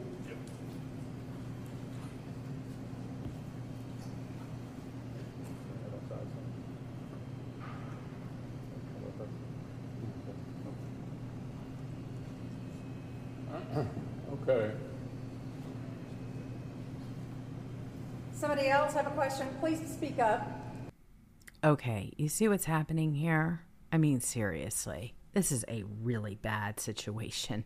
This should not make you feel good that this is the Senate minority leader up there.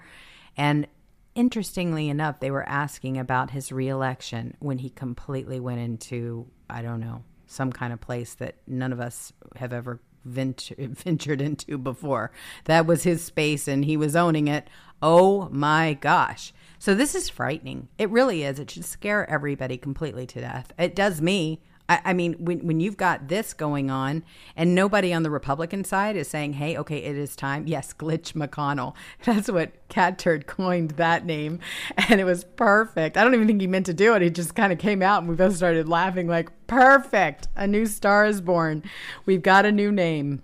Because this is what it is. It's some kind of it's some kind of joke. I mean i don't know. Some people have you know claimed it's some kind of simulation we're in. Sometimes i actually wonder if that is the case. Are we really being tested here? Is this some kind of joke? Is somebody behind the curtain watching all of this and seeing what our reaction is? I mean really who's going to lose their sanity and who's going to keep it? Because this isn't normal. Absolutely not. So would they go to war with russia course, they would. Again, they want to. And so you've got McConnell, obviously. He's too senile. So, you know, he doesn't know what's going on either. But all the stupid Republican senators and McCarthy in the House, I mean, it's pathetic. These people are all on board with war against Russia. Why? And a lot of people are talking about it. Why? Donald Trump Jr. actually weighed in and he was talking about it openly. He knows exactly why, he, and he's talking about it. Jack uh, Posobiec is also saying Tucker Carlson, the ruling ruling elites will launch a hot war between the U.S. and Russia in the next year in order to assume war powers to maintain control. It's very obvious that this is exactly where it's headed, and they want to cover up their crimes, and they just want to, you know, just kind of just make us all just go on to the whole war front now. Just to cover up everything that they've been doing to take your mind off of all the corruption and everything else that has occurred in this country. It's frightening. It really is. But who is the one person that's calling for peace? President trump. He says that he could easily be able to calm that whole situation down and i don't doubt it you remember when Obama was in charge and you had all those beheadings, ISIS, and everything else that was going on on his watch? President Trump goes in there, and guess what? There's all of a sudden peace in the Middle East. All of that stops. Interesting, isn't it? Well, that's why they don't like him because he's not a part. President Trump is not a part of the, you know, the. Um, the industrial complex. He isn't. The military industrial complex, President Trump is not a part of that. He is a businessman. He wants to protect his citizens. He wants this country to thrive. He's not into making sure that you've got all of these people making all of the money off the blood, sweat, tears, and lives of the American people. He's not going to do it. He knows it's the wrong move. Going into a war that you know that you just will probably lose isn't the best idea but it is for these crooked politicians because they want to keep your mind off of it. So here you have a dead man walking. Russia state TV host accuses Tucker Carlson of signing his own death warrant. Kid you not. Everybody sees the writing on the wall. The truth tellers are the ones they are going to target next. And I believe that wholeheartedly. That's why I'm saying add Tucker Carlson to your prayers because that's exactly what we have with this group. All right, let's have a sip of tea and we'll be right back in a sec.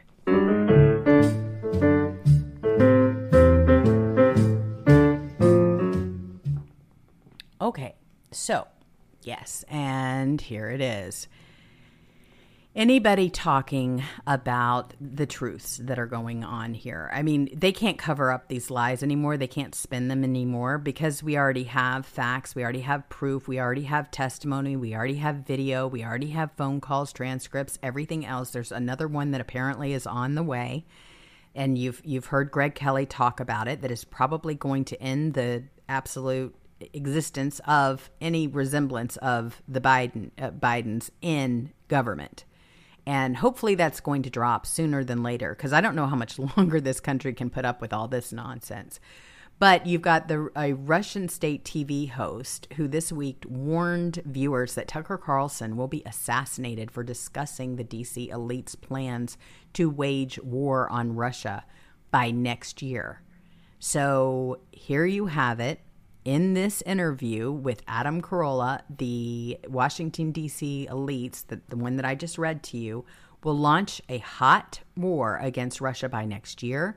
Well, he basically said, Who says that? A dead man walking. He sincerely believes that the next step after the accusations and the declaration of impeachment will be an assassination of Trump. But this man, who is currently the most popular English speaking journalist, signed his own death warrant. Now, this man, his name, let me find his name here Soloviv Okay, now I have a lot of friends that know multiple and know how to speak multiple language, and they just completely laugh at the way I pre- pronounce some of these names. So I'm going to use my little trusty translator to do the work for me. So here it is. Solovyov. Okay, so there it is. I hope I made everybody happy with that. Solovyov. Okay.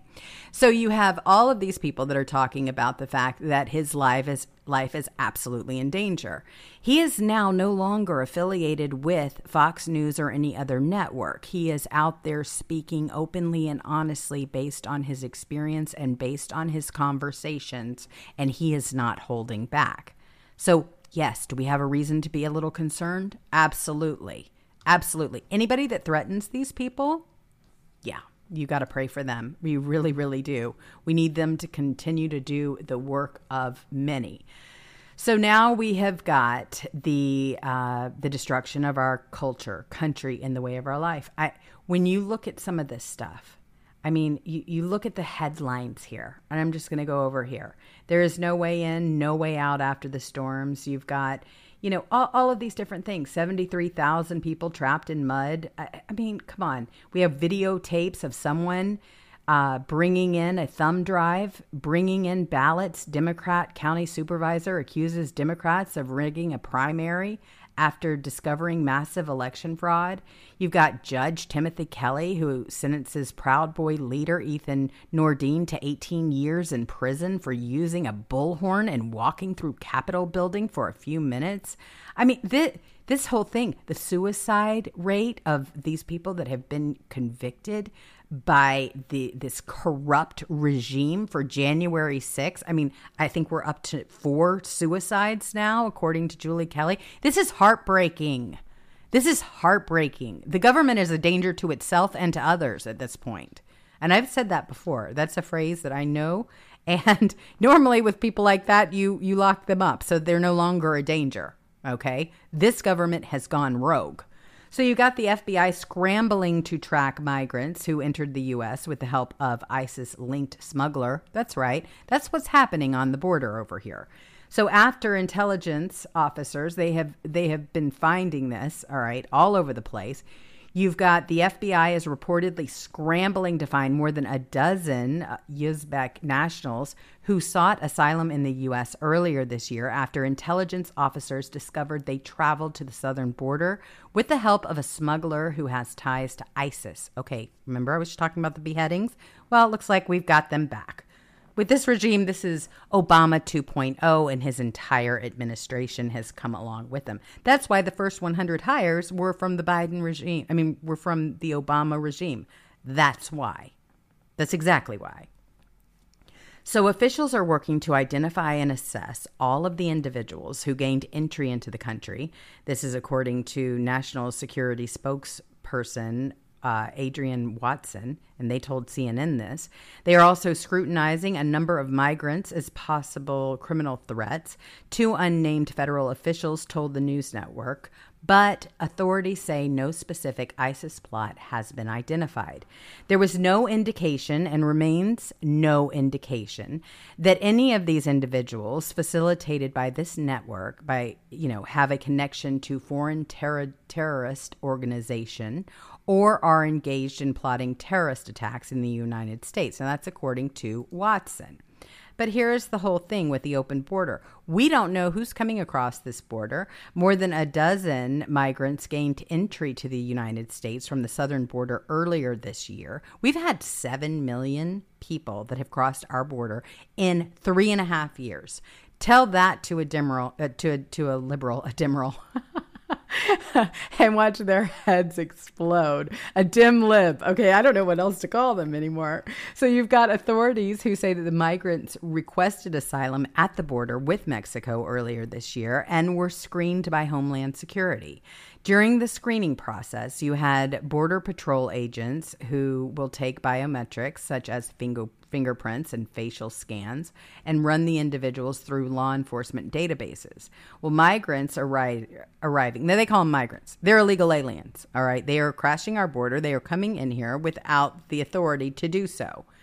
Arriving from Central Asia may also face additional screenings because of the distance and cost to enter the U.S. from the southern border raises questions about why an individual would want to make such a trek. Nothing in the of the intelligence community's ba- databases raised any flags, according to CNN. Hmm, not trusted news. And the asylum seekers were all released into the U.S. pending a court appearance. So that's exactly what's happening.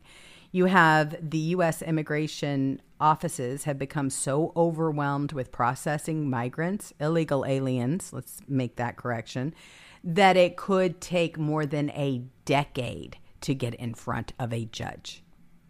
Did you hear that? More than a decade before they actually see a judge. That's how our border has been operated. It's a free for all, is what it is. Backlogs at the immigration court currently stand at 2.5 million cases waiting to be heard. This is according to figures compiled by the Transactional Records Access Hearing uh, Clearinghouse TRAC at Syracuse University. But once inside the U.S., the migrants could could have taken up residence anywhere. You have Texas Governor Greg Abbott, who has also sent in busloads of illegal immigrants to New York City and other sanctuary cities to ease the burden on overwhelmed border c- cities in his state. You've heard the stories about border cities, right? They no longer stay open at night. And there's a reason for that. It has gotten so dangerous. In fact, a lot of my stores here in LA because the crime has gotten so bad that after COVID, they used to be open until midnight or what have you. They are now closing their doors at nine o'clock. This is in LA. And the reason why is because the, the crime has completely skyrocketed. Remember that little sidebar I gave you just a little bit ago, where I was telling you I was just simply trying to record my little Trump truths, right? Those are my little guys that I like to do for you and for everybody else so that people know what President Trump has to say. And I'm so thrilled that he is doing these videos because I don't have to do as much of his Trump truths because he covers them. But I want to make sure that when he puts something out there, that it is seen and heard. And so that's why I'm doing it. But anyway, regardless, I'm sitting there trying to record them and I've got sirens from here to, to there going off at all times of, of day now. That is the result of Democrat policies really want Newsom, Gruesome to control this country? Do you think he's going to be any better? He would be worse, I'm afraid. He would be a lot worse. That guy is about as, oh, as bad as you get. And he talks the talk, he walks the walk. He tries to, you know, position himself as an Obama type figure. This guy has got more skeletons in his closet than you can possibly imagine. He is owned by the establishment and he is just waiting to pounce. All right. As soon first opportunity. That's why I don't understand the whole DeSantis wanting to debate this clown. Why bring more attention to, you know, the dregs of society. I have no idea. But anyway, this is what they're trying to sell. But you can just look at California's track record. The problem is not everybody will. Why? Because you've got a media that is going to protect these clowns and glorify them, hide the stories of everything that they've done to their own citizens and to California itself, and realize when you realize that, you know, this is all it is is a propaganda network. It is just a a really big PR firm, public relations firm doing the bidding and gaslighting people. So they're going to paint him as the next great thing. Obama wasn't the next great thing. Obama was one of the worst things. Gavin Newsom would join the ranks of that. And I don't know if we'd have a country. I really I, I don't I don't see it. We've got to win this whole thing. So nothing to see here, right? We've been talking about the mask. Well, here is the story. It's red state. A study shows that N95 masks may expose you to toxic, volatile, organic compounds. Now, if you questioned wearing a mask, if you refused it, if you knew there was something not quite right about it, guess what? You were right. Yeah, you were right. Didn't take a genius to figure out that when you're trying, you have masks. And then they had the audacity to say, oh, wear multiple masks. Are you kidding me right now? Really? Multiple masks? Okay. I, and there are people that actually do that. There are people that drive in their car by themselves in a convertible with multiple masks on. You're going, okay, yeah, maybe this is a simulation. I have no idea. So here's Biden. He said he just signed off on a funding request for a new COVID vaccine that is necessary, that works. Listen. Mr. President, can you say anything about the uptick of COVID cases and the new variant? Yes, I can. Matter of fact, I signed off this morning on a proposal we have to present to the Congress a uh, request for additional funding for a new vaccine that is necessary, that works. And tentatively, not decided finally yet, tentatively, it is recommended that, it would likely be recommended that everybody get it, no matter whether they got it before or not. Okay. They're going to make it mandatory. Mandatory. Good luck with that, bud. That's not going to work for any of us over here. So, yes, it causes all kinds of problems. It's not going to work. Just like Tucker said, it, it's just not. Most people are going to push back on a new vaccine. I'm certain I never took the first one. I'm not going to take any of them. Not at all. So, again, we go back to what the government does, right? Here it is. This is another example of how they are making sure that you can't get your messages out. You've got YouTube. They demonetize a channel over videos of Democrats challenging election results. Well, like I told you, I just opened up a YouTube channel just so I can hit that audience. And I don't expect for it to last long. And all I'm doing on that one at the moment is just the Trump truth. So I know I'm not going to last long over there. There's no way. I'm talking about election interference. I'm talking about all this different, you know, all these different things, all these court cases from President Trump's perspective. I do not expect it to last but maybe a week. I don't know. You can you can put in your bets, but I seriously do not. Those little algorithms are going to pick me up in about a second and it'll be poof gone. But hey, I tried. You know what? I'm a competitor, so I'm not going to give up that quickly. They they can take me down, and then once it's over, it's over. Our little rendezvous will end again. But you have YouTube. They have demonetized a channel. So, and it is that that video where you got all of these Democrats who they're they're complete hypocrites anyway. But this really shows it with the election interference, all the things that they are accusing President Trump of. Yeah, a journalist by the name of Matt Orfalea, who works with Matt Taibbi, created the video, which, you know, basically has a whole bunch of clips of Trump questioning election results with Democrats doing the exact same thing. Well, someone at YouTube clearly thought that this was a problem and yanked the monetization for the entire channel. So here you go. You've got them. YouTube has just demonetized my entire channel for violent criminal organization, WTF.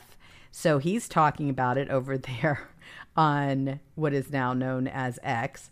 Matt Taibbi wrote about it at Substack. He says YouTube hits ORF again as censorship grows silent but deadly. That's what we're dealing with. When you know you're being censored, you can protest. But what to do about silent editorial punishment dished without announcement by tech platforms that appear to be learning fast how to avoid public outcry?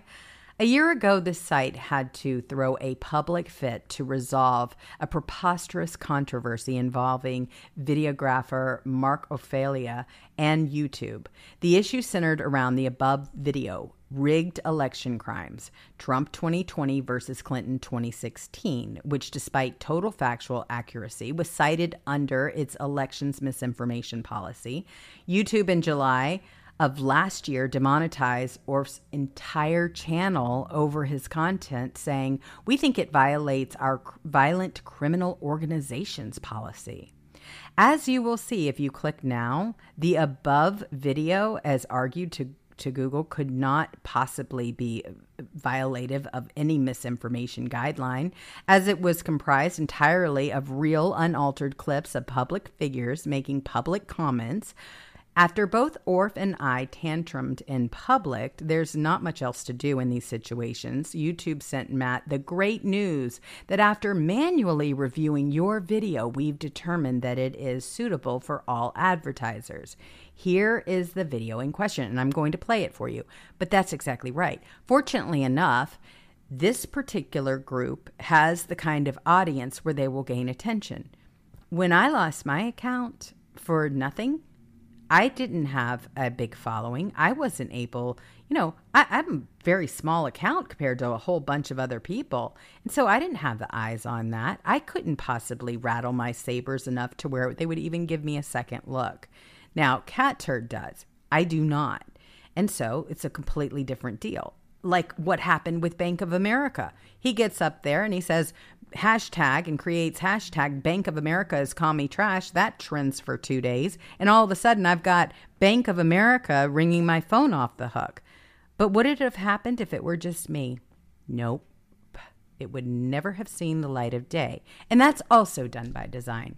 So it's really it's really unfortunate, but that's that's the only thing. If they're going to get pushback, we have to work together. See, that's that is the one thing that people don't understand is together we can truly move mountains. We can completely change the way things are done in Washington, D.C.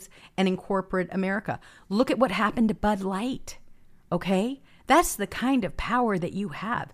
That's what scares them the most the more we're together. The, and that's why I always encourage everyone, please make sure that you follow each other, right? I mean, follow, drop your handles in all of your different social media accounts. Drop them here in this channel so that we can follow you and you can follow each other because we need each other. We're all we've got. That's the whole thing. So, what kind of video? All right, so let's look at this video that caused quite the stir. And it is here. And he was one of Matt Orfalea. He was one of the Twitter files authors. He did his thing on here. So, rigged election claims Trump 2020 versus Clinton. Check it out. The only way they can take this election away from us is if this is a rigged election. The election was rigged against Clinton. This election was rigged, and we can't let that happen. We won the election. This was an election that we won easily. We won it by a lot. Are you suggesting that you might not accept the results of the election? I have to say, look. Clinton won't rule out questioning 2016 election. No, I wouldn't rule it out. Can you give a direct answer? You will accept the election? I have to see. Would you completely rule out questioning the legitimacy of this election? No, I would not. No, I'm not going to just say yes. Russia hacked the 2016 elections, and they're going to do it again. This is going to be a fraud like you've never seen. The Russians are still in our our election systems. Lots of things can happen. I will totally accept the results of this great and historic presidential election if I win. Joe Biden should not concede under any circumstances and said there's no way Trump didn't win, and he told me horror stories. I object because people are horrified. Absolute horror stories.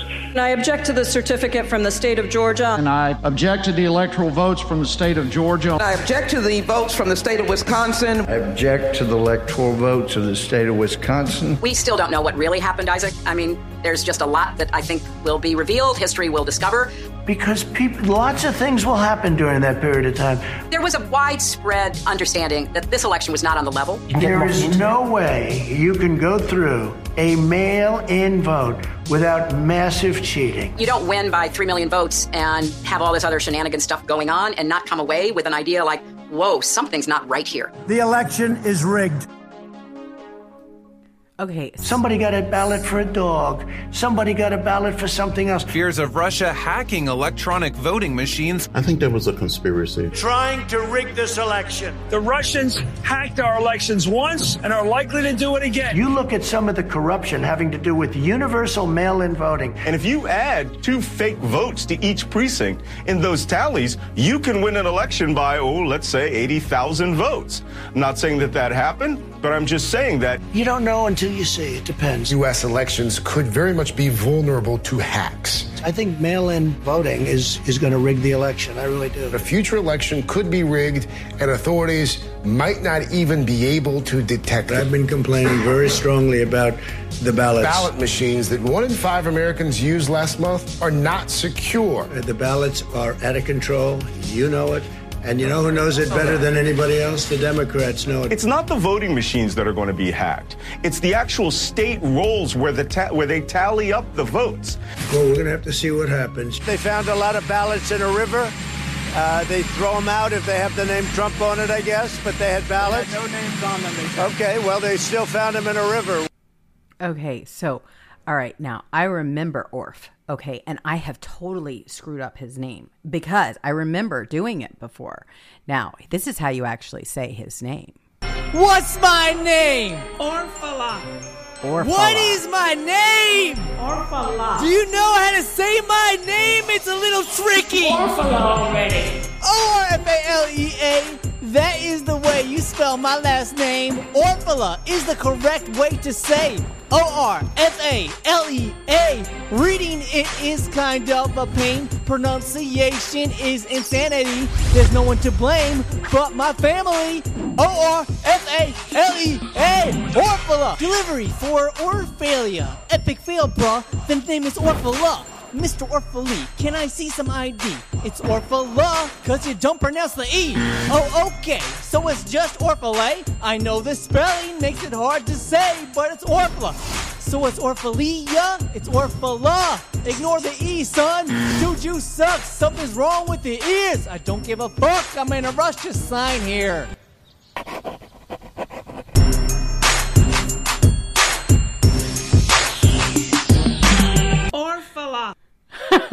Okay, so I tried to do my homework, right? Okay, before this show, and that is how I know I screwed up that name terribly. Orphala. All right, so that's how you say his name. So anyway, this is the fun stuff on this show is yes, I screw up names. I've got a terrible reputation for doing so, and I apologize. Certainly don't mean to, but apparently it wasn't just me in this case. There are many people that have done the exact same thing. But Orf, and that's probably why he goes by Orf because it's easier than Orphala because the way it's it's the way you spell it out. Anyway, he was one of the people that did the Twitter files as well and exposed all of this stuff. And so, yeah, they tried to demonetize him.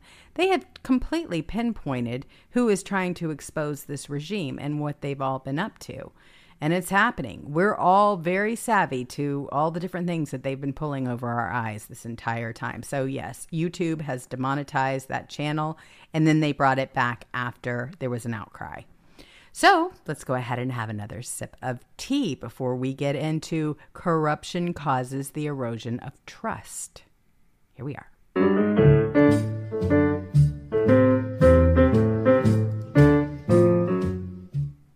Okay, so you've got Representative Nancy Mace to Joe Biden. We're coming for you, says just one Treasury suspicious activity report for Biden family money laundering was for tens of millions of dollars and then some. It's a staggering amount of money. They're not even trying to hide this stuff anymore. It's big stuff, it's big money. Like I said, they were trying to kind of paint a little number on there, and they say it's much more, a lot more than 50 million. So this whole poor Joe, you know, he's just a working class family and all this stuff, all these stories that he tells. No, not at all. He's in government, isn't he? So you know that he's owned. Well, Nancy Mace, and she is a Republican from South Carolina, she said on Monday that just one suspicious activity report, the SARS, on the Biden family's finances that she reviewed at the Treasury Department earlier this year involves tens of millions of dollars and then some. Mace made the revelation in an interview with America's Newsroom co host Dana Perino on the Fox News channel, Mace also had a warning to Joe Biden on behalf of the Republicans we're coming for you. So you have, while she was not able to reveal all of the details of the SARS report, she said that the Biden family money laundering schemes involved over 50 million from overseas sources. Mace said that the amount is staggering. Now, this is just what we know of, okay? There's a lot that we don't know about because there are a lot of bank accounts that were opened by other people, is what we have learned. Plus, you've got all of these shell corporations it is like you know i mean you you seriously have got to be a detective to put all of these pieces together. They even had some of their you know colleagues some of the people that they've been doing business with who were opening up accounts on behalf of the biden regime all right? So that's happened including one bank that ended up going belly up as a result of all the money laundering and everything else. I mean this is just the way they operate. These are like these people are working like a cartel so she goes on to say, I would say the shock and awe comes from the amount of money laundering that we're talking about is staggering. And I've said this a couple of times, the amount of money the Bidens I believe benefit benefited from is going to be over 50 million to 17 million from Ukraine alone so far. Now remember, Ukraine has been their money laundering operation. This is where they have been, you know, rinsing and repeating this money, taking money from us, the American taxpayer, goes over there. You've got all these different people in government who said, oh, no, we don't need anybody to oversee where this money is going, even though the American people would like to see, you know, see exactly where it's headed. Is it helping the Ukrainian people? I mean, that's that's what we're under the impression of. We understand that it is just a massacre going on over there. It is just out of control. They do not care about human life or anything else, but they care about that money. They don't want any oversight. They don't want us to be able to follow the money. Why? Because it's going right on back into their pockets. That's why they are all going over there and shaking Zelensky's hand. They have an agenda, a personal one. So we're talking about 17 million from Ukraine alone so far. It will be much higher than that overall when we talk about Romania, China, Russia, etc. Now, just one report in of the SARS report, there are 170 of them, plus there were tens of millions of dollars and then some. It's a staggering amount of money. We're talking about between the Biden family and their business associates and these corrupt countries. It's insurmountable, in my opinion, and I am disgusted the mainstream media has not investigated it. Well, let's go. Start impeaching. You know, that's the thing. When it came to President Trump, there wasn't an impeachment inquiry. No, they just impeached him, and he won. This is the difference between the way the regime does their operations and does their investigations and the way the Republicans do. It's quite a deal.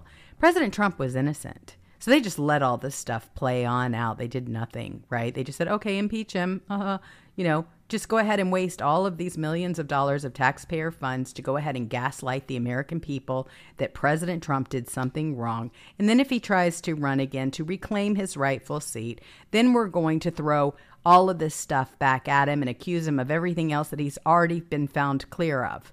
I mean, the Durham report, how long did that last in the news? Not long at all. I mean, Durham didn't even investigate, really. He didn't even call people up and, and, and ask them questions. He was like, oh, well, they're not going to come, so I just figured I wouldn't even bother. What? What does that even mean? I don't know. But this is what's happening right now. And we demand answers. We deserve more than this. This is our country, our money that we're talking about. So, yes, they were being bribed. You've got fired Ukraine prosecutor corroborates Biden corruption. Viktor Shokin, the fired Ukrainian prosecutor investigating the Biden crime family corruption that Donald Trump was impeached for asking about, has spoken out for the first time since 2019. And he says the Bidens did it. There you go. So to review, you had Shokin had an active and ongoing investigation into Ukrainian energy company Burisma and its owner Mykola Shlevinsky. Mm. According to 2020 U.S. Senate committee report, and you had Shlevinsky who hired Hunter Biden to sit on the board, granted his own company Burisma permits to drill for oil and gas in Ukraine while he was Minister of Ecology and Natural Resources where Shokin stated in a 2019 deposition that there were five criminal cases against Shlovsginsky. Again, my my pronunciations will make me famous not. anyway, I apologize to the people that these names are attached to because I am going to hack into them worse than anybody ever has before, including money laundering, corruption, illegal funds, transfers, and profiting through shell corporations while he was a sitting minister. So now Shokin has told Fox News that he believes the Bidens were taking bribes. Of course they were. He says, I do not want to deal in unproven facts, but my firm personal conviction is yes, this was the case. They were being bribed, Shokin told the outlet. The outlet. The fact that Joe Biden gave away $1 billion in U.S. money in exchange for my dismissal, my firing, isn't that alone a case of corruption? He asked in another clip. So here you go. I do not want to deal in unproven facts, but my firm personal conviction is that yes, this was the case. They were being bribed. The fact that Joe Biden gave away $1 billion in uh, U.S. Uh, money in exchange for my dismissal, my firing, isn't that alone a case of corruption? Goodness sakes, quite the point, right? But oh, don't ask the media to look in there. No, they're not going to. Well, the full interview with Shokin aired on Saturday evening, 8 o'clock p.m. Eastern Time with Brian Kilmeade. According to the White House, Fox News is giving a platform to lies by airing the interview. Republicans, meanwhile, aren't letting this one go. So you've got Senator Ron Johnson who said, What skill did Hunter have to earn millions of dollars from the corrupt energy company Burisma? Once Victor Shokin started investigating Burisma, Biden made sure he was fired. The evidence exists, and no spin from the Biden administration can change the obvious facts. Everybody knows hello. We've known for quite some time. Check it out. Hunter was being paid millions of dollars by the corrupt oil company Burisma, who Shokin was starting to investigate rather vigorously because Ambassador Pyatt had talked about uh, the corrupt oil company Burisma in a speech he gave in September 2015. The White House is completely twisting a letter that I joined in that was uh, prompted by the heads of the Ukrainian caucus, you know, basically responding to somebody else in the government that quit that had some complaints. It was a, a run-of-the-mill letter urging the Ukrainians to continue to fight uh, uh, corruption within Ukraine. So the, the White House is completely taking that out of context. But to do a timeline, in June of 2015, uh, Victoria Nuland, head State Department person for Ukraine or for Europe, on behalf of John Kerry, sends a glowing letter of praise yeah. to Shokin, hand delivered by the ambassador. Okay. In September, the ambassador Pyatt gave a speech calling out Burisma. It had to be investigated. So Shokin did so. And it was at that point in time that the alarm bells were going off. All kinds of pressure on the part of uh, Burisma officials on Hunter. Say, come on, we're paying you all this money. I don't have emails of this, but you can assume, you know, you need to get your father into the game here and take the pressure off. And I think I believe that's truly what happened. Certainly, people like George Kent, uh, they were concerned about the conflict of interest that uh, Hunter's position on the board was causing and, just really undermining the U.S. efforts to fight corruption. So the, the, White House is completely twisting that letter that I signed to the Ukrainian caucus. Again, that was just the overall government effort was to fight corruption, and Hunter's conflict of interest sitting on that corrupt oil company was undermining U.S. efforts. And again, once Shokin started investigating Burisma, that's the alarm bells went off, and that's when all of a sudden U.S. government policy completely changed. Right. To the point where even Eric Ciamella, remember that name? Yep. He was surprised at the change in policy. Ambassador Pyatt, uh, when he found out uh, that there was a change, just said, "Buckle in." So these people were totally caught off guard by the change in policy prompted by Vice President Biden because his son was on the board. Well, look at how many of the people in government sons were on the board. I mean, we're talking about Pelosi, we're talking about Kerry, we're talking about Biden. I mean, this is how it's done, right? It's all in the family. And so that's exactly what we have going on there. Not one did any better than the other. They were all doing quite well over there. Millions and millions of dollars. Unbelievable. So earlier this week, we noted that memos obtained by Just the News via FOIA request revealed that the Biden administration was still actively communicating with Shokin after Biden's December 2015 threat to withhold 1 billion in US aid unless then President Poroshenko fired him. The memos reveal that sen- senior State Department officials sent a conflicting message to Shokin before he was fired, inviting his staff to Washington, D.C. for a January 2016 strategy session and sent him a personal note saying that they were very impressed with his office's work. Well, U.S. officials faced pressure from Burisma and the United States to make the corruption allegations go away and feared the energy firm had made two bribery payments in Ukraine as part of an effort to get the cases settled. A top U.S. official in Kiev, they blamed Hunter Biden for undercutting U.S. anti corruption policy in Ukraine through his dealings with Burisma. Meanwhile, nobody else seems interested in what Shokin has to say. Imagine. So Jonathan Turley, he put out a post on X and he said, Brian Kilmeade just said on Fox that Victor Shokin told him in the interview that no one had asked him for an interview despite his central role in the alleged Biden corruption scandal. Hmm, imagine that. Zero Hedge is also an awesome account to follow. They're still on X. They weren't always. Uh, they were kicked off of Twitter too, as were so many other people. It, it's great to see Paul Sperry is back, all these people, but I, I don't know how long they're going to last. I really do not know what the fate of this X is going to be. I have no idea. We can hope for the best, but expect the worst because we've already played this game once before, and the corruption is so deep that honestly, it's gotten bad. All right, so this shouldn't surprise you leading into this next piece. All right. Emails reveal that John Kerry held a meeting with Hunter Biden associate just weeks before Ukraine's Shokin was fired. Huh. Wonder why, right? All right, so you have former Burisma executive and best friend to Hunter Biden, Devon Archer, reportedly met with then Secretary of State John Kerry in 2016, just weeks before Ukrainian prosecutor Viktor Shokin who was investigating the gas company, was fired. It has been revealed via an FBI informant document, FD 1023, released earlier this summer, that the Biden family allegedly took 10 million as a bribe to pressure the Ukrainian government to fire Shokin. The prosecutor was fired in March 2016, just weeks after Archer met with Kerry. As reported by Fox News, the businessman met with Kerry at the State Department in Washington, D.C. in early March.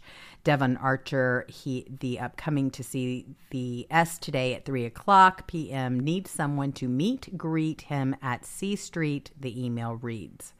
So, Devon Archer coming to see S today at 3 p.m. needs someone to meet, greet him at C Street. According to Fox, S refers to Secretary of State Kerry. While the meeting does seem to have taken place, it is anyone's guess as to whether or not they discussed the Ukrainian prosecutor or Burisma.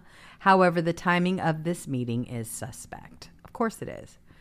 In an interview on Saturday, Shokin explained that he was fired at the insistence of the then Vice President Biden and that accusations that he was corrupt were unfounded. I have said repeatedly, and this is a quote from him I have said repeatedly in my previous interviews that then Ukrainian President Petro Poroshenko fired me at the insistence of the then Vice President Biden because I was investigating Burisma. This is what the former prosecutor general said. Poroshenko he understood, and so did Vice President Biden, that I had continued to oversee the Bur- Burisma investigation.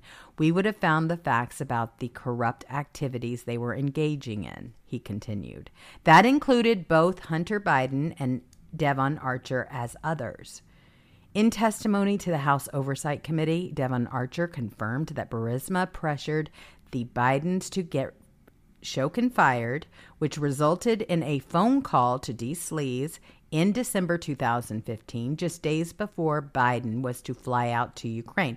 Now, this is when Biden was vice president.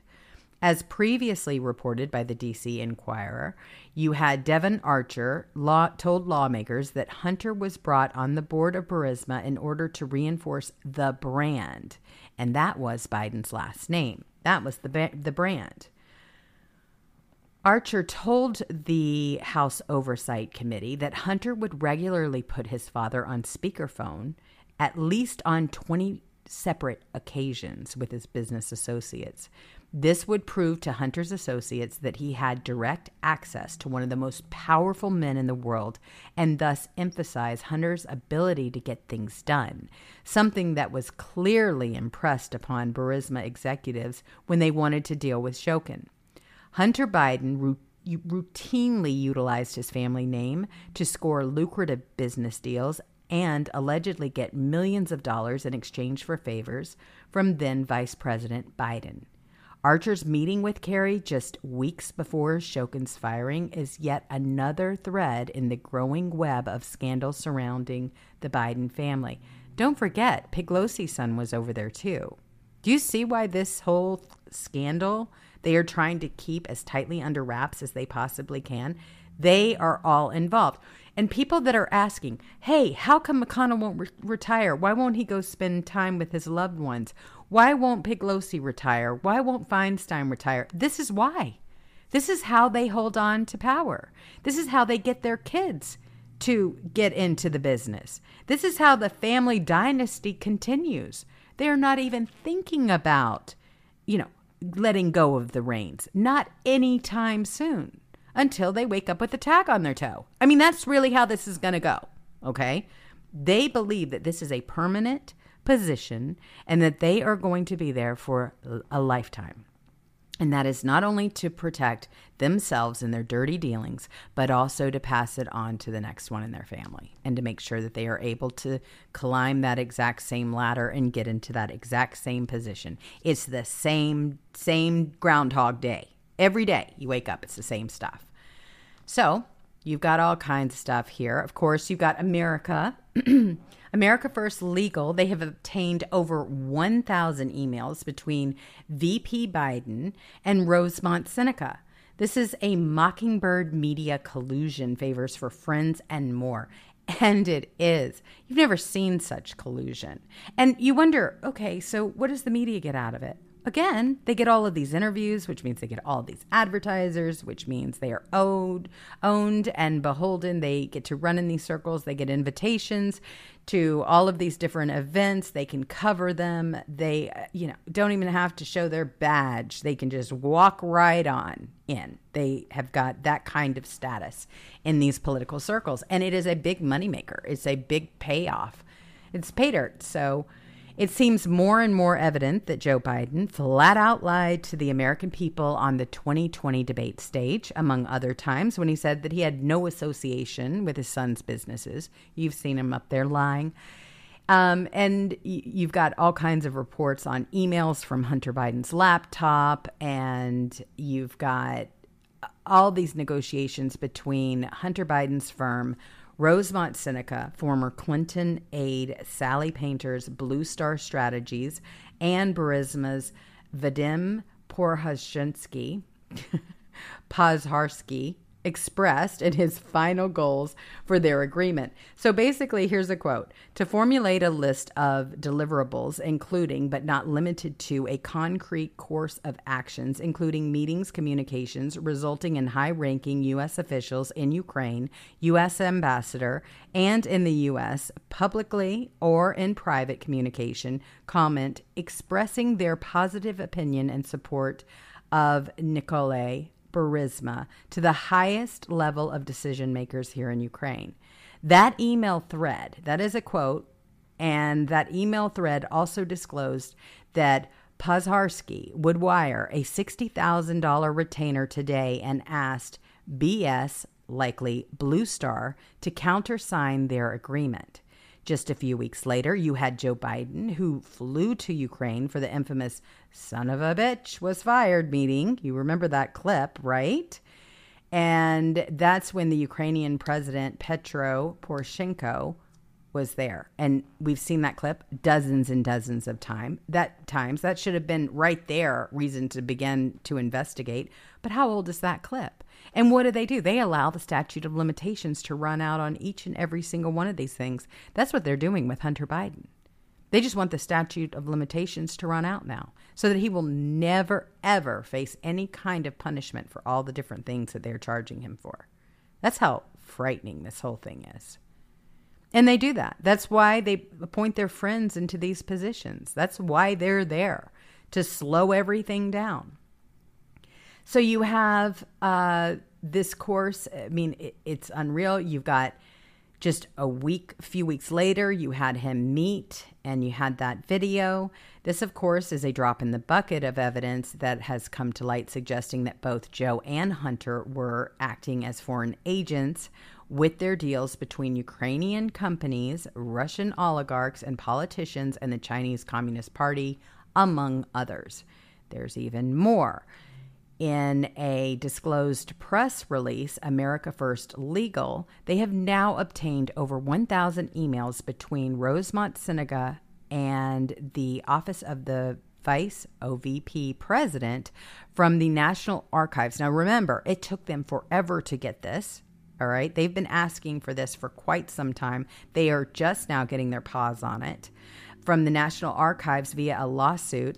AFL started the thread on X by saying the sheer volume of emails exchanged between Hunter Biden and his associates at Rosemont Seneca and the office of the vice president is telling in itself. The White House asserted executive privilege to withhold 200 emails because release would disclose confidential advice between the president and his advisors or between such advisors. So the American people cannot know what is in those emails, but a private business that has no direct role in the U.S. government is acceptable as a party to these emails? I don't think so.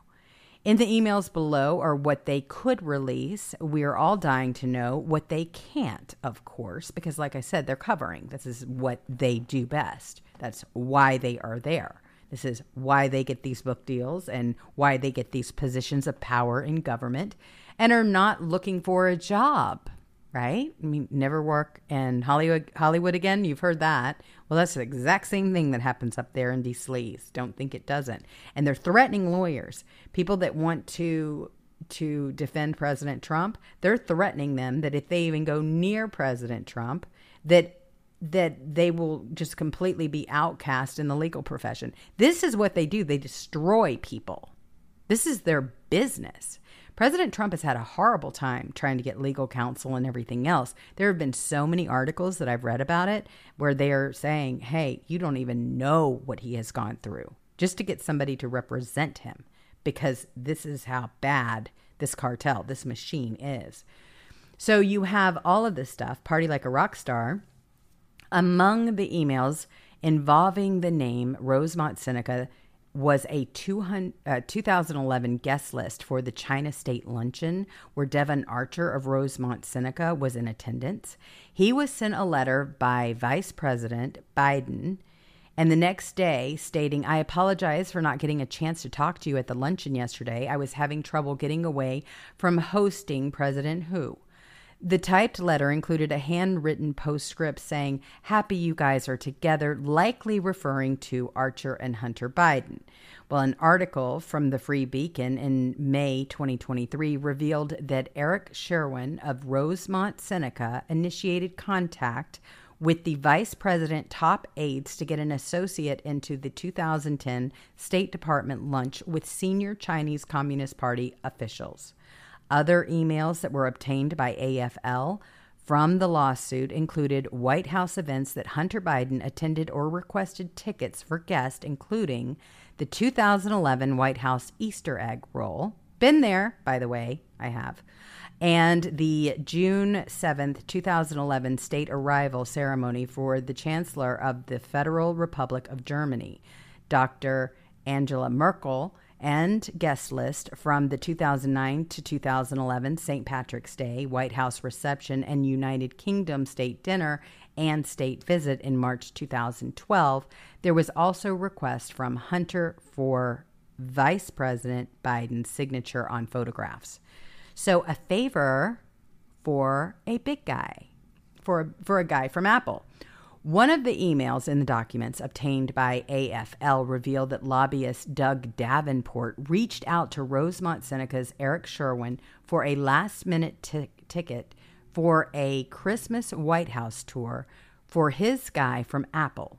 Schwerin wrote back to Davenport, Yes, you do need it for the public tour if they are going to the front of the line, which is the only way we can get it done. End quote. Rosemont Seneca sent, uh, reached out directly to the OVP and asked for the last minute big favor, end quote, to get their associates into the Christmas White House tour. Here it is. Here is the emails. They're all there. On another occasion, you had the chief operating officer and general counsel at Third Point, a hedge fund founded by Dan Loeb, a Democrat billionaire that Hunter and Associates were invested in, reached out for a favor. My daughter and my mother are going to Washington, D.C. on August 10th through 14th. Is there any chance they can see the White House while they are there? Well, according to AFL emails on Hunter's laptop, they revealed that he was helping the Third Point raise billions of dollars from China's sovereign wealth fund, CIC. Mockingbird Media Collusion. In one email exchange between Schwerin and Kate Bedingfield from the OVP about a negative, this is a quote, negative story on Hunter or Joe Biden from Bloomberg reporter Margaret Talev, Schwerin writes, I would just urge her, and here in parentheses, as I know you are doing, that there is no news there. And even if she uses it, she should avoid getting into past stories, Navy, etc., that have nothing to do with this. End quote. To which Bedingfield responds, Absolutely. We've had two conversations about it. She will only use if her editors hold a gun to to her mm, head. She absolutely will not do the second thing. End quote. This is how it works. So here it is the emails. A Wall Street Journal reporter asked the White House if a story about Hunter Biden being on the board of Burisma was counter to Joe Biden's anti corruption message. And so here it is. Here's the main question. I was hoping that you could answer for the story. The vice president has served as the point person to deliver U.S. calls for Ukraine to root out corruption. Do you believe Hunter's involvement with Mr. Slavetsky? For whom many Ukrainians have come to symbolize as the sort of behavior the vice president is demanding the country put to an end undermines the U.S. message. Well, in response, Schwerin provided the White House with quotes from both Hunter and another member of the Burisma board, former Polish President Kwasniewski. I knew I messed that one up too. All right, so from Eric Schwerin, he says, Let me know if you get this. Wasn't sure of your email from a spokesperson for Hunter. Of course, you know, this is who they have working for them. They make sure that they get everything uh, polished and, and approved before they put out a statement. But here it is Quote, Hunter Biden joined the board to strengthen corporate governance and transparency at a company working to advance energy security for Ukraine. There are also goals for the United States. Far from being out of sync with the policies of the United States, the board is working to bring these this privately held energy company into the kind of future that is critical for a free and strong Ukraine. These are goals that attracted not just Hunter to the effort, but respected American and European political and business leaders. Okay, so the best of the best are, are putting out these statements. Now, from the former president, they wrote, I joined the board of Burisma to highlight that this is a new era in Ukraine where companies can be organized around sound business, principles, and free of corruption. I support democratic Ukraine one that has a functioning and independent energy sector with best pri- with best practice corporate governance. Burisma, its management, and its board are committed to these same goals, and I am proud of my role with the company. If we speak seriously about energy independence in Ukraine, we must support such independent companies such as Burisma. Do you see how all this works and operates? It's unreal. So, at one point in the menage a trois between Eric Schwerin of Rosemont Seneca, Kate Bedingfield of the OVP, and Bloomberg reporter Margaret Talev, Talev assured her that she is doing everything that she can not to use the interview Bedingfield in an email to Hunter's business part- partner, then said, I will have a transcript soon, but my quick notes on his answer are No one has any doubt about my record on corruption. I don't talk to my son about his business, and my children don't talk to me about mine. End quote. I guessed Eric Schwerin of Rosemont Seneca, Seneca talking to Kate Bedingfield of the Office of the Vice President, discussing potentially damaging stories that they're trying to squash, isn't technically Joe Biden talking to Hunter Biden about business. You understand what that actually means. I know you do. We've watched it and watched it and watched it. And every single time I read these stories, it makes me even crazier because we've known all of this. It's like, move on already.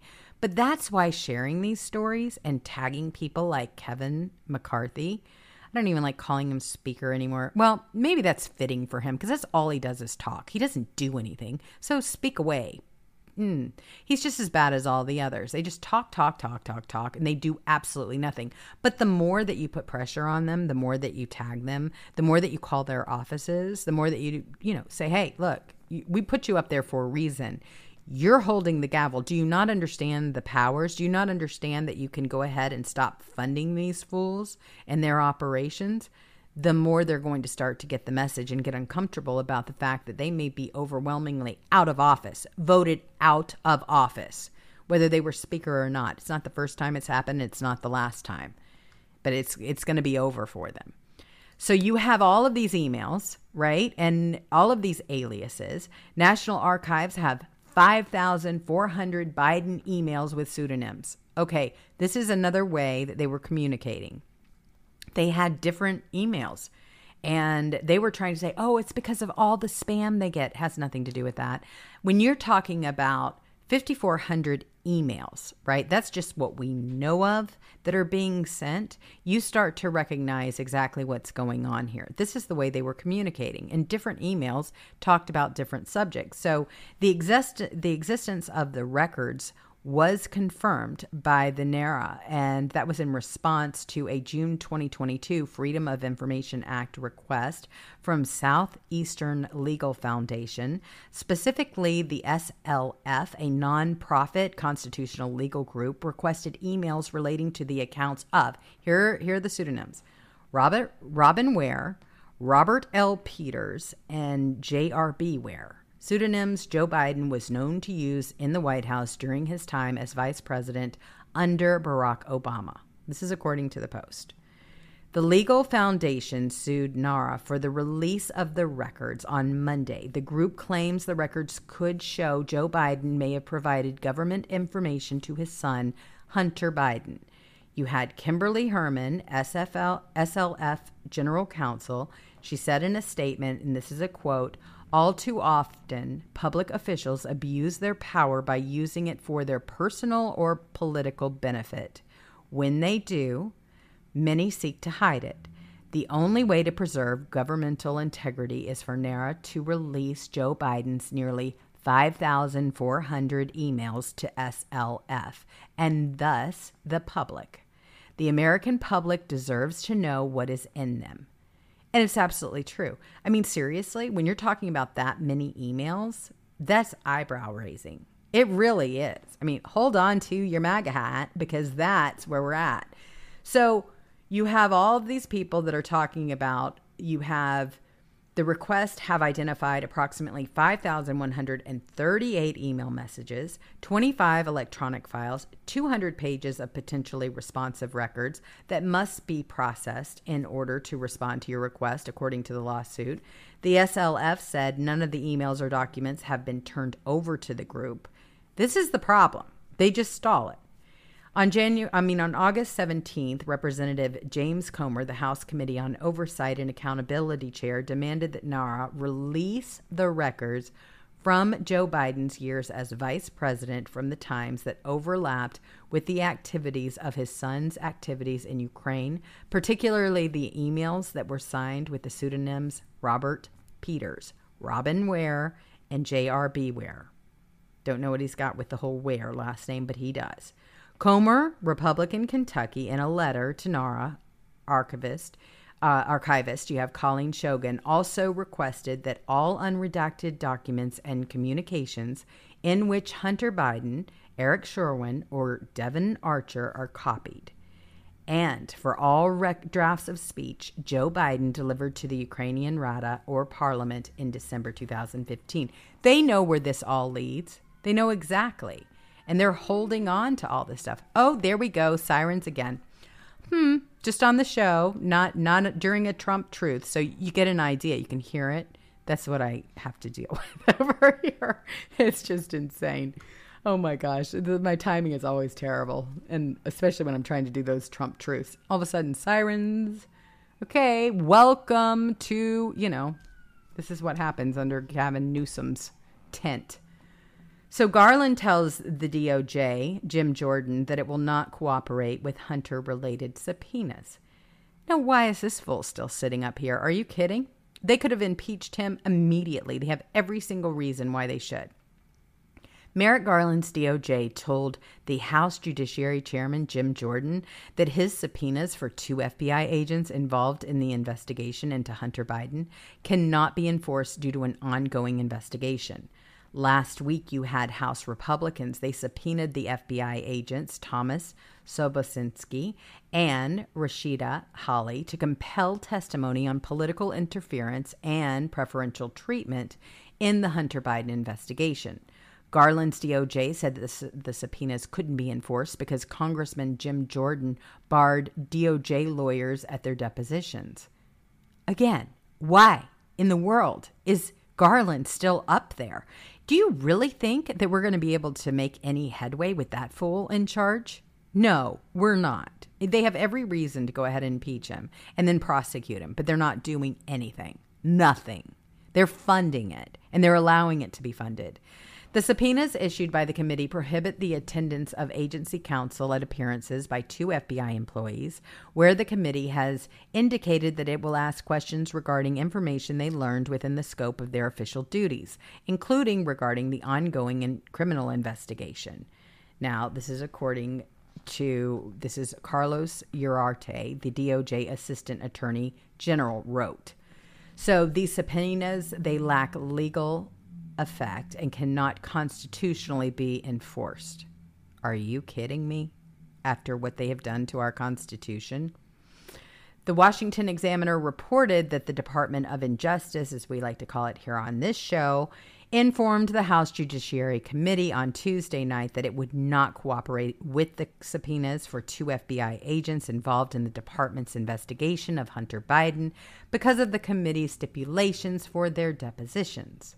Now you have Carlos Uriarte, the DOJ assistant attorney, who claimed in a letter obtained by the Washington Examiner to committee chairman Jim Jordan, Republican Ohio, that his subpoenas to the two agents lack legal effect and cannot constitutionally be enforced because Jordan had prohibited DOJ lawyers at their depositions.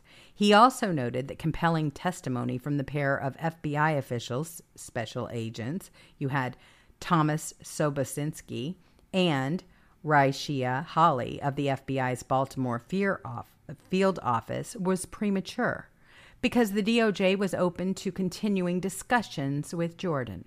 Well, Jordan's deposition rule aligns with the House rules, which do not permit department counsel at depositions. The DOJ and the committee could, however, negotiate to have Sobocinski and Holley appear voluntarily with the DOJ lawyers instead of appearing in the form of a deposition. The letter from the DOJ was in response to the subpoenas issued by the Judiciary and House Ways and Means to compel testimony, witness testimony on political interference and preferential treatment in the Hunter Biden investigation. Republican lawmakers last week issued the following press release. So they go on to talk about it all. Here it is. According to sworn whistleblower testimony, U.S. Attorney for the District of Delaware David Weiss stated during an October 7, 2022 meeting with DOJ and IRS personnel that he is not the deciding person on whether charges are filed against Hunter Biden, and that in multiple instances, his efforts to bring charges in multiple jurisdictions were denied. This was documented in an email sent the day of the meeting and provided to the Ways and Means Committee. Yet Attorney General Merrick Garland previously testified before Congress that Weiss had all the authority necessary to pursue charges to, and Mr. Weiss told Congress that he had ultimate authority over the case. April 2022, Garland testifies before the Senate that U.S. House Attorney David Weiss is supervising the investigation and is in charge of that investigation. He also testifies that there will not be interference of any political or improper kind. March 2023, Garland again testifies before a Senate committee and is asked whether USAO Weiss had the authority to bring charges outside of Delaware with special without special counsel status. Garland replies The U.S. Attorney in Delaware has been advised that he has full authority to make those kinds of referrals that you were talking about or bring cases in other jurisdiction if he feels necessary, and I will assure that if he does, he will be able to do that. I have promised to ensure that he is able to carry out his investigation and that he will be able to run it. And if it needs to bring it into another jurisdiction, he will have full authority to do that. Well, fast forward to June 7th, 2023. U.S. Attorney Weiss sends a letter to House Judiciary Committee Chairman Jim Jordan claiming that he had full authority over the investigation and to bring charges in the case. Only after a sweetheart deal fell apart during a hearing before a federal judge in Delaware did A.G. Garland designate Mr. Weiss as special counsel, raising concerns that Attorney General's and Mr. Weiss's statements to Congress were not truthful. The subpoenas were sent to the following in- individuals you have Michael T. Batdorf, an IRS Director of Field Operations, Darrell J. Waldon, IRS Special Agent in Charge, Thomas J. Sobocinski, that is an FBI Special Agent in Charge, Rashia Holley, which is the FBI Assistant Special Agent in Charge.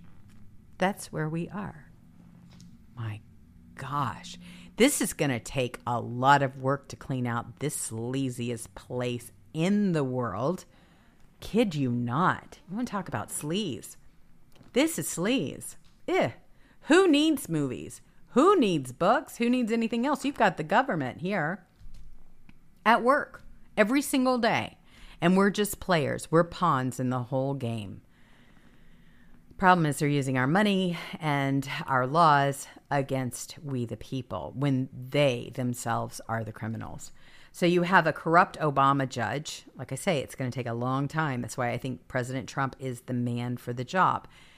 And you've got all of these Obama appointees. He's out there. He finds Rudy Giuliani guilty because he didn't turn over devices the FBI confiscated from his home. Okay, they confiscated it from his home. So here you are. Rudy Giuliani was found guilty by Obama appointed U.S. District Court Judge Beryl Howell in the Washington, D.C. because he didn't turn over devices that the FBI took from his home. A federal judge ruled on Wednesday that Rudy Giuliani is legally liable for defaming two Georgia election workers who became the subject of conspiracy theories related to the 2020 election that were amplified by Donald Trump in the final weeks of his presidency. In an unsparing 57 page ruling, you had a U.S. District Court Judge, Beryl Howell, who said that Giuliani had flagrantly violated her orders to preserve and produce relevant evidence to the election workers, Ruby Freeman and Shaye Moss, resulting in a default judgment against him. She also ordered him to pay Freeman and Moss punitive damages for failing to fulfill his obligations. I kid you not. The ruling means the case will now proceed to trial purely to determine the amount of damages Giuliani will have to pay the two election workers. Just, just as taking shortcuts to win an election carries risk, even potential criminal liability bypassing discovery process carries serious sanctions, Howell wrote. Clearly, she is biased beyond repair, unable to oversee any case based on her leanings. Hidden in far left political's report is the following, and here it is. Giuliani has blamed several factors for his difficulties in searching his records for evidence relevant to the case. Those factors include the FBI seizure of his devices in 2021 as part of a foreign influence investigation, which did not lead to any charges against him, and serious personal financial difficulties he has faced since Trump's defeat in 2020. The FBI took every electronic device in my apartment and my law office, Giuliani said at a May hearing in the suit. Indignantly, he insisted that he was not trying to de- deny the plaintiffs access to the evidence related to their claims. He said, I've been dealing with this uh, for 50 years. I understand the obligation. There's nothing I want to hide. I'd like to see everything. Not being perfect doesn't mean you're deleting things. I don't delete things. Ted Goodman, a political advisor to Giuliani, echoed that point on Wednesday, calling the ruling a prime example of the weaponization of our justice department justice system where the process is the punishment. This decision should be reversed as Mayor Giuliani is wrongly accused of not preserving electronic evidence that was seized and held by the FBI. This is what Goodman said, and here is Crooked Barrel's three page decision. You can check it out here. This is justice in the O'Biden, as I like to call it, but they're calling it the Biden Obama regime. Crooked Hillary would be better than this. Ah, ah, gosh, really makes you want to just jump in the shower and cleanse, doesn't it? oh my gosh, another day in this corrupt world. It just really Oh my gosh. All right. So, real quick, if you have not subscribed to the channel, we're going to take a quick break, but we'll be right back. I'm going to go ahead and have a sip of tea here. I hope you all are doing the same. But please subscribe, it really helps out. And definitely comment in the description. I do read what you have to say, I am very interested. And I'll see you in just a sec.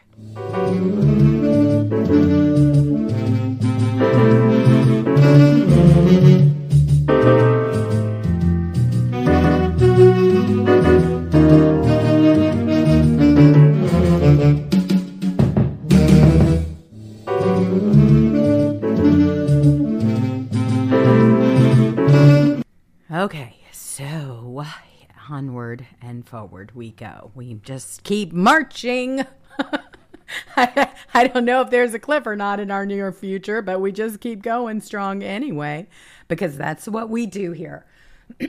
All right, so we just have this one in. This is House Republicans lost, launch an investigation into Jack Smith's office meeting with Biden White House officials. Look, we have got to go ahead and impeach those that we already know are corrupt to the core. And those are the people that are running these departments. Okay, so we have every reason in the world, I'm, I'm just talking off the cuff here, to go ahead and impeach Garland, impeach Mayorkas, all right, impeach Wray, impeach Biden. We've got all of this stuff to do it. Now, whether we get the votes or not, are not the point. Okay. They did the exact same thing with President Trump. But hey, we're in an election season. You would think that the Republicans would take a page. There's plenty of reasons to get rid of all this stuff. These are the people that are actually funding these groups, and we have to get them out. So, House Judiciary Republicans on Tuesday, they are listening to you, by the way. Do not think for one second they are not. They absolutely know they need to strike whether they have the votes or not, they need to get their act together because they know that the American people are fully aware of what's going on. They can no longer play these games or look cute on camera or act like they're busy. It doesn't work for us. So, you've got House Judiciary Republicans on Tuesday who launched an investigation into Jack Smith's office meeting with Biden White House officials. Joe Biden's White House counsel office quietly met with the special counsel Jack Smith aides just weeks before Trump was indicted in the classified documents case. According to visitor logs reviewed by the New York Post, you had Jay Bratt, a prosecutor on Jack Smith's massive team, with Carolyn Saba the deputy chief of staff for Biden's White House counsel office on March 31st, 2023. The special counsel's prosecutor met with Biden staffers just days after Obama appointed Judge Beryl Howell ordered Trump's lawyer to testify before the grand jury. So here you've got Judge Howell, who flipped on Trump's own lawyer. Now, this is the exact same Howell that just went after Giuliani. You see how this whole work, this whole thing works in D. Sleaze? Same exact judge. This Judge Howell flipped Trump's own lawyer, Eric Corcoran, into a witness when she obliterated Trump's attorney-client privilege in a ruling. Jack Smith indicated President Trump, uh, indicted President Trump weeks later on 37 charges related to classified documents stored at Mar a Lago. This is more evidence that Joe Biden is coordinating with prosecutors to lock up his main political rival, Donald Trump, in the middle of an election. President Trump, and I'm loving I'm loving the fact that I'm doing the truths because I get to hear it from his own words. He is talking about this. If they had all of this evidence, if they had all of this case, why didn't they, if they had this case, why didn't they bring it two and a half years ago? Really? What have they been sitting on it for? If it was so true blue that he had broken all of these rules and all of these laws, and if he was such a threat, right, to our democracy, surely they would have nipped it in a bud in the bud way back when, but they didn't. Why? Why didn't they? Because they knew he was going to run for election and they wanted to trip him up. They wanted to deplete him from being able, you know, to use his funds to run his campaign. And then they wanted to make sure that he had to be in multiple locations in multiple jurisdictions defending himself. It's absurd, is what it is. It makes everybody angry. Everyone's angry. And when I told a few liberals just a couple of days ago, I said, hey, you do understand this is only making President Trump more powerful, right? It's only proving the point, right? That this is a weaponized government. Any political opponents, when you start doing that, you are no different than a third world country. And especially when you see all of these things that are coming out about Biden and Hunter and the Biden family corruption and all of the different shell company. I mean, all the things that I've been reading to you. I mean, it's just just more of the same. So Judge Howell flipped Trump's own lawyer. Jack Smith indicted President Trump weeks later on 37 charges related to classified documents stored at Mar a Lago. This is more evidence that Joe Biden is coordinating with prosecutors to lock up his main political rival, Donald Trump, in the middle of an election. So true. House Republicans launched an investigation into this meeting. The Committee on the Judiciary is continuing its oversight of the Biden Justice Department's commitment to impartial justice and its handling of a special counsel investigation against President, I call him Resident Biden's chief opponent in the upcoming presidential election. According to a recent report from Jay Bratt, a Department of Justice employee and top aide to special counsel Jack Smith, he met with White House officials multiple times just weeks before Smith indicted pr- former President Trump. This new information raises serious concerns regarding the potential of a coordinated effort between the department and the White House to investigate and prosecute President Biden's political opponents, they wrote. So in September 2021, you had Mr. Bratt reportedly met with an advisor to the White House chief of staff.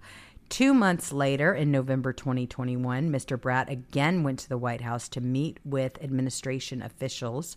During the same period, President Trump's lawyer were negotiating with the National Archives about presidential records from his tenure in office. So, according to reporting, you have Mr. Bratt's 2021 White House meetings related to national security. Subsequently, on March 31st, 2023, just nine weeks prior to Mr. Smith's indictment of President Trump, you had Mr. Bratt, who met with the White House Counsel Office Deputy Chief of Staff, Carolyn Saba, and FBI Special Agent Danielle Ray for a case related interview. This is according to what the Republicans are saying. The Judiciary Committee is asking for the following information by September 12, 2023. One, all documents and communications referring or relating to any appointment, meeting, or other visit by Mr. Bratt to the White House or the executive office of the resident, that's what I call him. And two, all documents and communications between the executive offices office of the resident and the Department of Injustice, as I also refer, referring to or relating to the investigation and or prosecutions of special counsel Jack Smith. You know that they were colluding, right? I don't have to tell you that. So we talk about election fraud. Can we talk about the real election interference playing out before our eyes? This is a great Red State article, and it is so true. I mean, look at what they're doing. Trump, years in prison, lock him up. Could it be any more obvious to anyone else? The Democrats are working to desperately keep President Trump off the ballot with lawfare, hoping that one of the four indictments will take him out before the election, but that's not likely to stop him. As he said, and he intends to continue to run no matter what they throw up against him. That's what you have to love about President Trump. He truly is Teflon Don. He just is. I mean, that's just who he is. He he has had all of this stuff. He expects it. He sees it coming, and he knows what they're up to, and they know he knows, and that's why he's so incredibly calm. Is because he has so much more on them than they do on him. But as far as allies with the lamestream mockingbird media, he has none. Trump is being treated terribly by Fox News. Don't let Foxy Fox fool you, not even for one little second. I don't care who they put into those slots. I really don't. I don't care what they claim. They very much work for Murdoch and they are going to keep it that way. They know that they have lost a huge chunk of their audience. They know that podcast and and Tucker Carlson and all these different platforms are now getting the traffic they desire. And you know what? We need to just go ahead and and you know, put in the final nail to the coffin. Stop watching them. You have to. I mean, you're really not giving up anything other than propaganda. You can look all over Fox News and really, I mean, is there any reason to stay? I don't think so. I've seen a few clips. It's not nothing that I would be interested in. You can get really great news from other sources. I mean, you really can't. We do a show, Kat and I do a show Monday through Friday, and then I do the show here on Saturday. But it's not just us. I mean, if we're not your cup of tea, there are plenty others. So, you know, use them, please. Absolutely. But don't continue to fund this stuff. It's just, you have to Bud Light them. You really do. You just have to Bud Light them, and you have the power to do so. So get it done. So their next option is to impair him so much with legal action that he can't campaign campaign like he normally would. I mean, can you imagine right now if he didn't have all this going on? He would be doing a, a, huge rally every single weekend. I'm thrilled to see that he's doing these videos on his page on Truth and he's talking about Truth being his home. He fully knows that X is going to censor him as well. He put up his mugshot over there so that the world could actually see it but I he wouldn't be saying, "Look, you can get all of this on truth. This is my home." If he didn't know exactly what was coming down the pipe. We have been down this road before. We don't need to relive it again. So while it's good that everybody is over there, well most everybody, but a lot of people are losing their accounts. there is a means to the end. I don't think it's going to last long. I really do not. So that's what they plan on doing is just basically tripping him up with all this stuff. I mean, you should see the calendar. The calendar is just really absurd and it tells a story. The fact that they would even do this on Super Tuesday, I mean, that's all you really need to know. But I mean, look at all this stuff. I put this up here just for all of you because I always revisit it. The, Trump is headed to court for seven different cases. His trial dates so far. Okay, here are the criminal cases right here. You've got March 25th, 2024, hush money. May 20th, 2024, classified documents. To be determined, the date of the federal election interference. To be determined, this is the Georgia election interference, Super Tuesday. You've got civil cases over here, October 2nd. This one, New York AG for fraud. January 15th, 2024, E. Jean Carroll for defamation. You have January 29th, 2024. This is a class action suit for fraud. I mean, this is exactly how they're trying to trip him up completely. And it's not working. It's just making him even more powerful. And so I think in that respect, it's waking people up. He is the talk of the town. President Trump has got this incredible ability to turn even negative news into positive news. He uses it to his advantage. He knows how the game is played, and he does it better than anybody. So, all of this stuff, believe you me, is going to work to his advantage. So, I don't worry about him at all. But I do worry about this country because we'll have four years Let's of. bring in pro- another Whoops, expert on this. Professor Emeritus at Harvard Law School here. and author oh, of Get oh, Trump. Hang on. There it is. All right. That's the next one that I'm going to be talking to you about. Okay, so this was a YouTube video. You have constitutional expert, insurrection and rebellion is in the eye of the beholder. You got the Harvard pr- professor, Alan Dershowitz, who is talking about it with Greg Kelly to weigh in on President Trump, right? And Trump's legal, the latest legal updates with phony Fani Willis and all of that mess. And it is totally true. Um, and this is a really great take because it is all about that get Trump. So here he is. He's talking about it. Check it out. The threat to civil liberties, due process, and our constitutional rule of law, Professor Alan Dershowitz. Professor, thank you so much for joining us tonight. But before we get started, I want to wish you a very heartfelt happy birthday to you today. Well, thank you. 85 years old and still kicking, still making trouble. So, God bless and wishing you many more happy and healthy to come. well, thank you. All right. As if two impeachments, four indictments, a mugshot, that wasn't enough for the left's attempt to get Trump. They now have a new tactic. Take a listen. A push in some states to use the 14th Amendment to remove former President Trump's name from the ballot.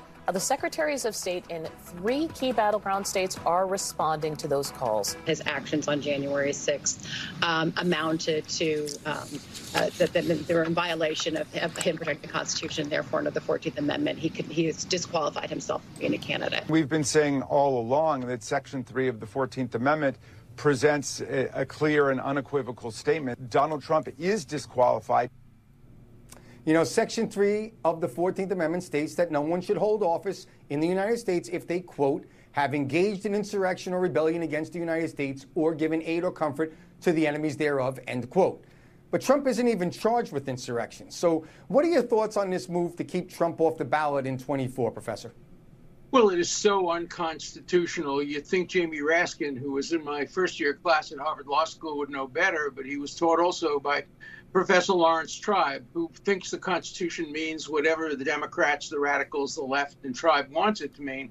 Obviously, the 14th Amendment was designed to disqualify people who fought in the Civil War. It was obviously fought in the Civil War.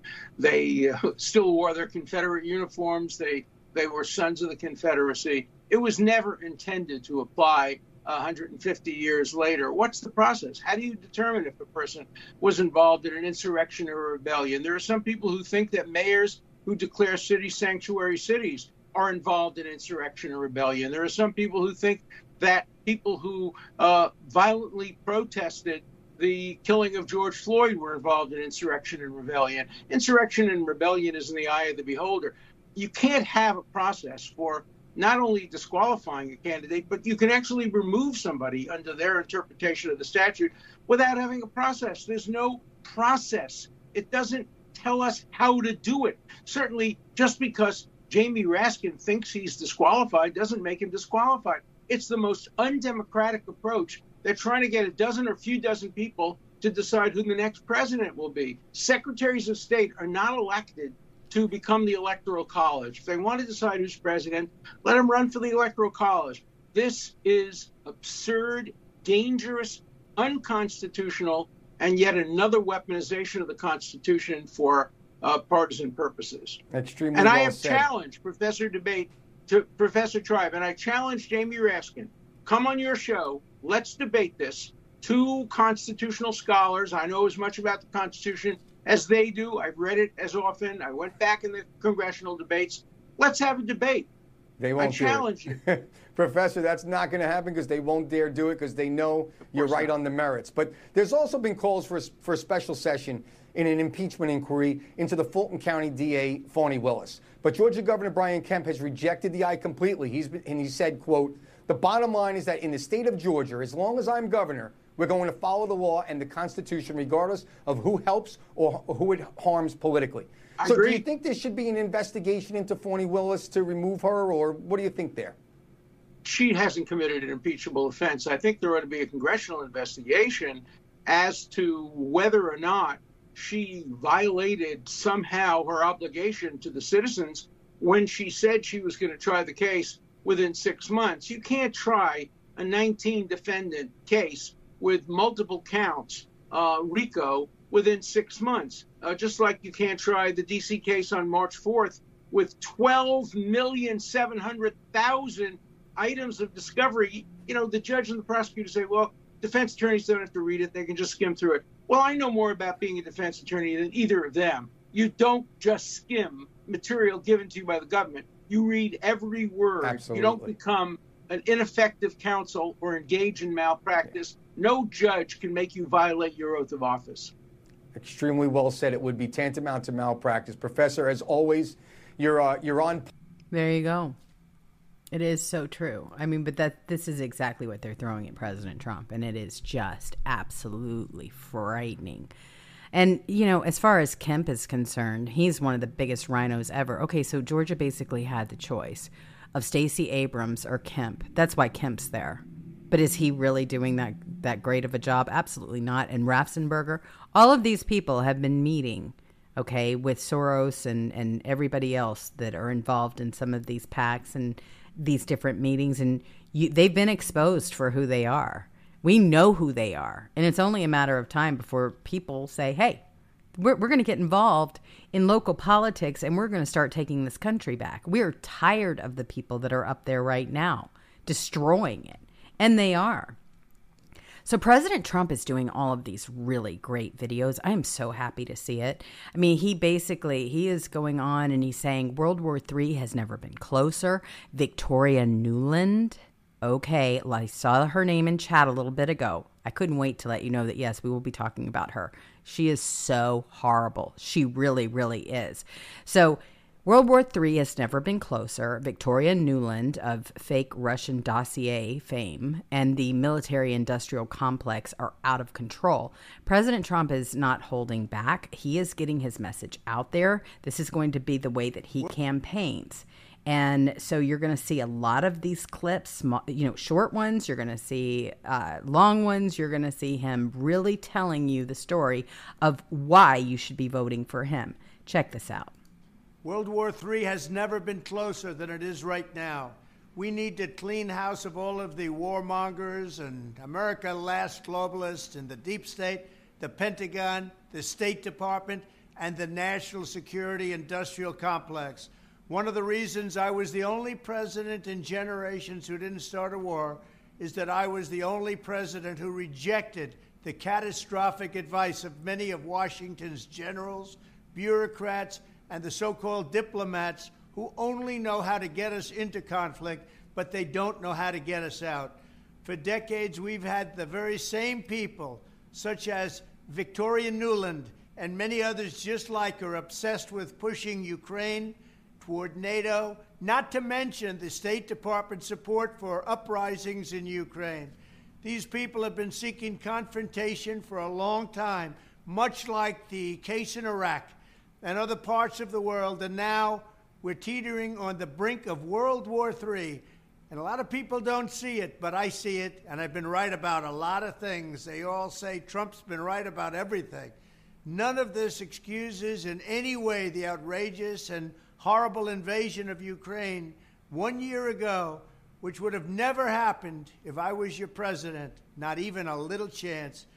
But it does mean that here in America, we need to get rid of the corrupt globalist establishment that has botched every major foreign policy decision for decades, and that includes President Biden, whose own people said he's never made a good decision when it comes to looking at other countries and looking at wars. We have to replace them with people who support American interests. Over our four years in the White House, we made incredible progress in putting the America Last contingent aside and bringing the world to peace. And now we're going to complete the mission. The State Department, Pentagon, and national security establishment will be a very different place by the end of my administration. In fact, just into my administration, it'll be a very different place. And it'll get things done, just like I did four years ago. We never had it so good. We'll also stop the lobbyists and the big defense contractors from going in and pushing our senior military and national security officials toward conflict only to reward them when they retire with lucrative jobs, getting paid millions and millions of dollars. Take a look at the globalist warmonger donors backing our opponents. That's because they're candidates of war. I am the president who delivers peace, and it's peace through strength. There was a reason we had no conflict. There was a reason we didn't get into wars because other countries respected us. I entirely built, all right from the beginning, rebuilt our military. It's a big reason for that. They didn't want to mess around with the United States, and now they're laughing at us. We could end the Ukraine conflict in 24 hours with the right leadership. At the end of my next four years, the warmongers and frauds and failures in the senior ranks of our government will all be gone, and we will have a new group of competent national security officials who believe in defending America's vital interests above all else. Thank you very much. That's why we're going to get this man back in office. Why is there so much murder? That is why we're getting him back in office. There's no question about it. I mean, you have a choice. You really do. You want things to keep running the way they are right now. Everything that they were saying that President Trump was going to do when we hired him as our president get us into wars, get us into all of you know our economy, our open borders, all this stuff. They they accused President Trump of doing exactly what Joe Biden is doing right now. President Trump got us out of all of that mess. That's why he is such a threat to them. And he will continue to be a threat to him to them. This is how bad these people are, and that's why we've got to do something about it. I mean, he is talking about it. He's saying Donald Trump defiantly declares we will not comply in response to efforts to reinstate the COVID lockdowns and mask and vaccine mandates. You better believe it. We, we're not going to do that again. But see, here's the thing just like Tucker was saying, they know this. They know we're not going to fall for all of that nonsense again. Never, ever, ever. We have got one man who we know the, the election was stolen and they were able to do it through masks they know we're not going to fall for that again, but they've got World War III that they are, and they don't care if they lose. They they honestly do not care. Th- this is something that they, you know, they don't care about our livelihood or anything else. Our, our the people that we send to protect our country, the frontliners, our veterans, they don't care. My gosh, look at how they treat people in this country. Not even at all. Not even close. So President Trump is honestly talking about the fact that we're not going to comply with any of this nonsense, and this is why he's such a threat. He's the only man for the job. So the the mugshot for the ages. Well, President Trump he delivered a masterclass on the art of political counterpunch. Again, flags, mugs like you know coffee mugs. Get it? Mugshot mug. All right, so he is like the master at all of this stuff, merch and everything. He's probably going to make a huge fortune off of it this photograph, they, they the left went completely crazy because he handled it so well. Now It is the face. This shot is what is going to get this man reelected for president in 2024.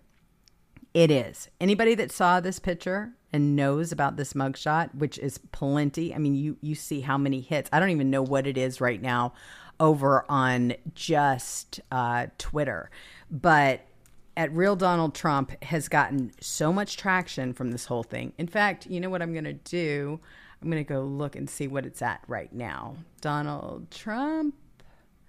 Oh, that's the okay. Let me let me get it up here for y'all so that you have it because all right, he has gotten at this very moment 258 million views with this mugshot.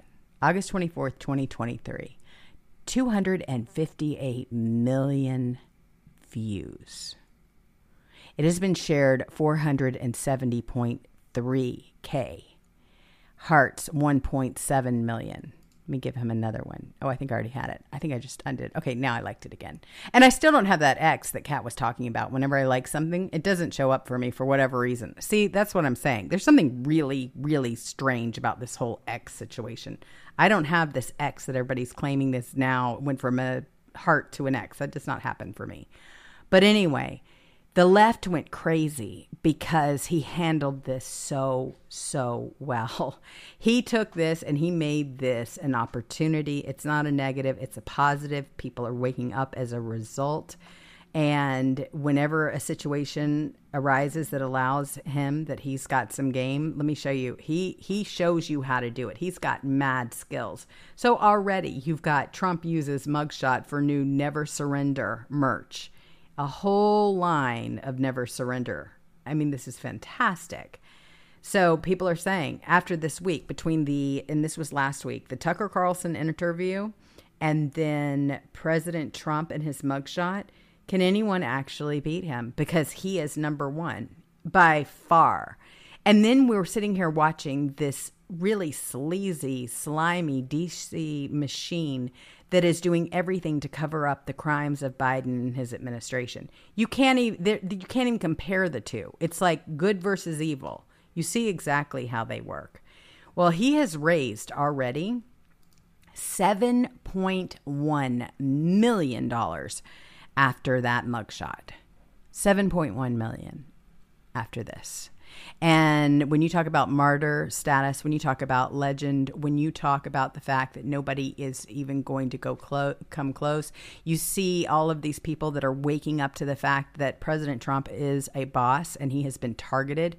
Here, here are just this some. is how I know most American people are robots because how y'all looking at this whole situation lets me know that y'all have no individual perspective. America only treats people like this when they feel like they are trying to show them I'm still in control. They're trying to embarrass him. He's a president. He has Secret Service, like Charleston White said. He cannot go to prison. It's not going to happen, which lets me know this is about a form of control. They're trying to embarrass him and his team. They're trying to break him. They're trying to show him you are not in control as much as you want, and he's fighting back even more. That's the issue. And I find it weird how y'all want me to care about his taxes. Taxes. Y'all want me to care about him groping women. I don't care about none of that. It ain't got nothing to do with me. Everything that they're trying to go against him for is his private issues. When Biden is still president, he's giving all of our money to Ukraine. The issues that American people have issues with lets me know why they treat y'all how they treat y'all. Robots.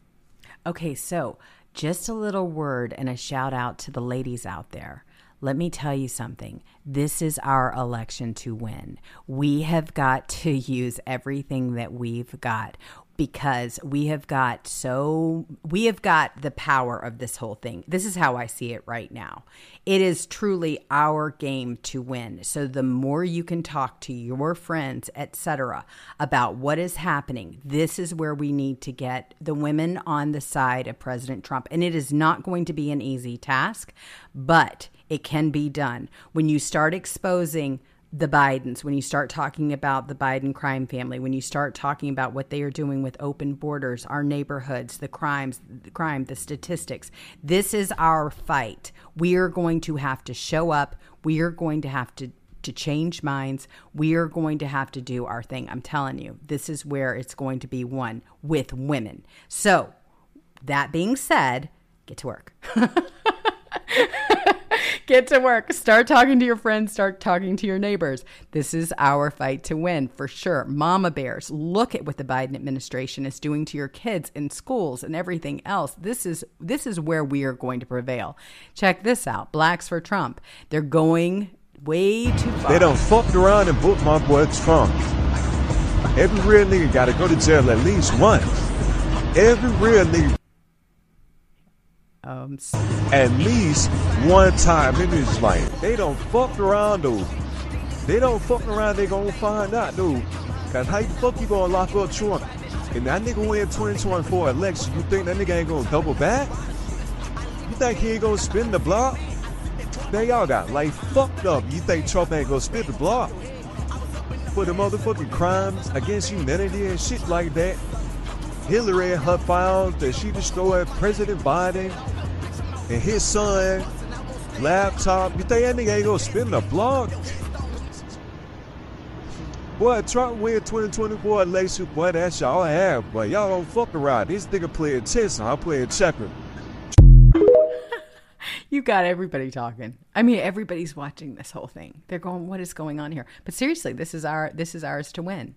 It really, really is. I mean, it goes on and on and on. It doesn't matter about your color, your race, your religion, your creed. You know that he is being done wrong, and you know that this is a political move.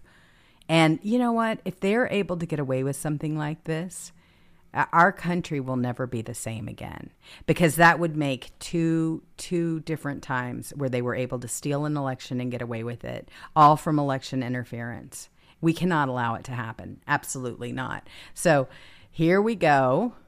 We've got even more here. Rumble rants. Now why I say is she a boat rigger, but fatty only make my lead bigger. I'm sorry, my computer. She a boat rigger, but fatty only make my lead bigger. Get down, girl, go ahead, get down. Get down, girl, go ahead, get down. Get down, girl, go ahead, get down. Down, girl, go ahead, get down. Fanita thought always at the beauty salon with a baby Louis Vuitton under her underarm. She said, talk to Waka Flock, I could really do harm. For a case, I got a lot, I could blow up your spot like a bomb. But I'm looking for the one, have you seen her? She went and put my whole team under subpoena. Diva, Friday, Felicia, abort kids, and charge them on Donald Trump and you're for bullshit. Indict Gucci Mane and chase it for some pain. She think it's all a game, but rap with no shame. She get up on TV, then you all know her name. If you're playing Fulton County, then you better get paid, you know why? Cause the DA corrupt, yo. From what I heard, Fatty got a baby by Mondo. And Loomis said she got a trapped house in a condo. She don't care whatever said, long as she clocked, though. Now I say is she a boat rigger. But Fatty only make my lead bigger.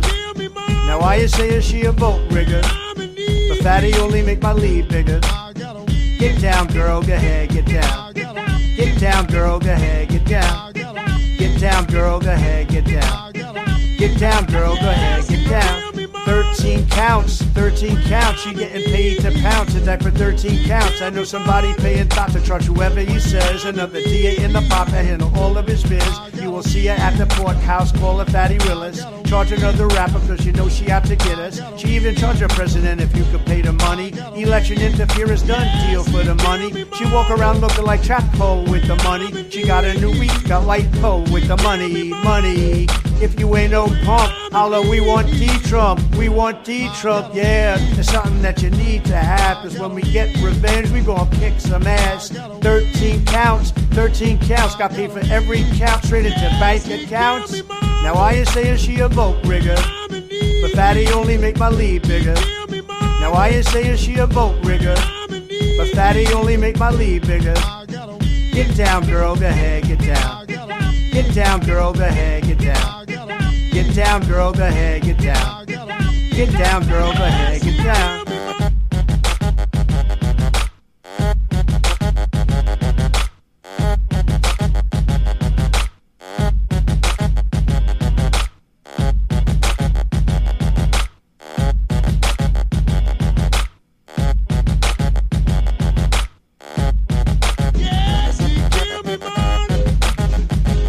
Isn't that just awesome? Oh my gosh. But that's exactly what's happened.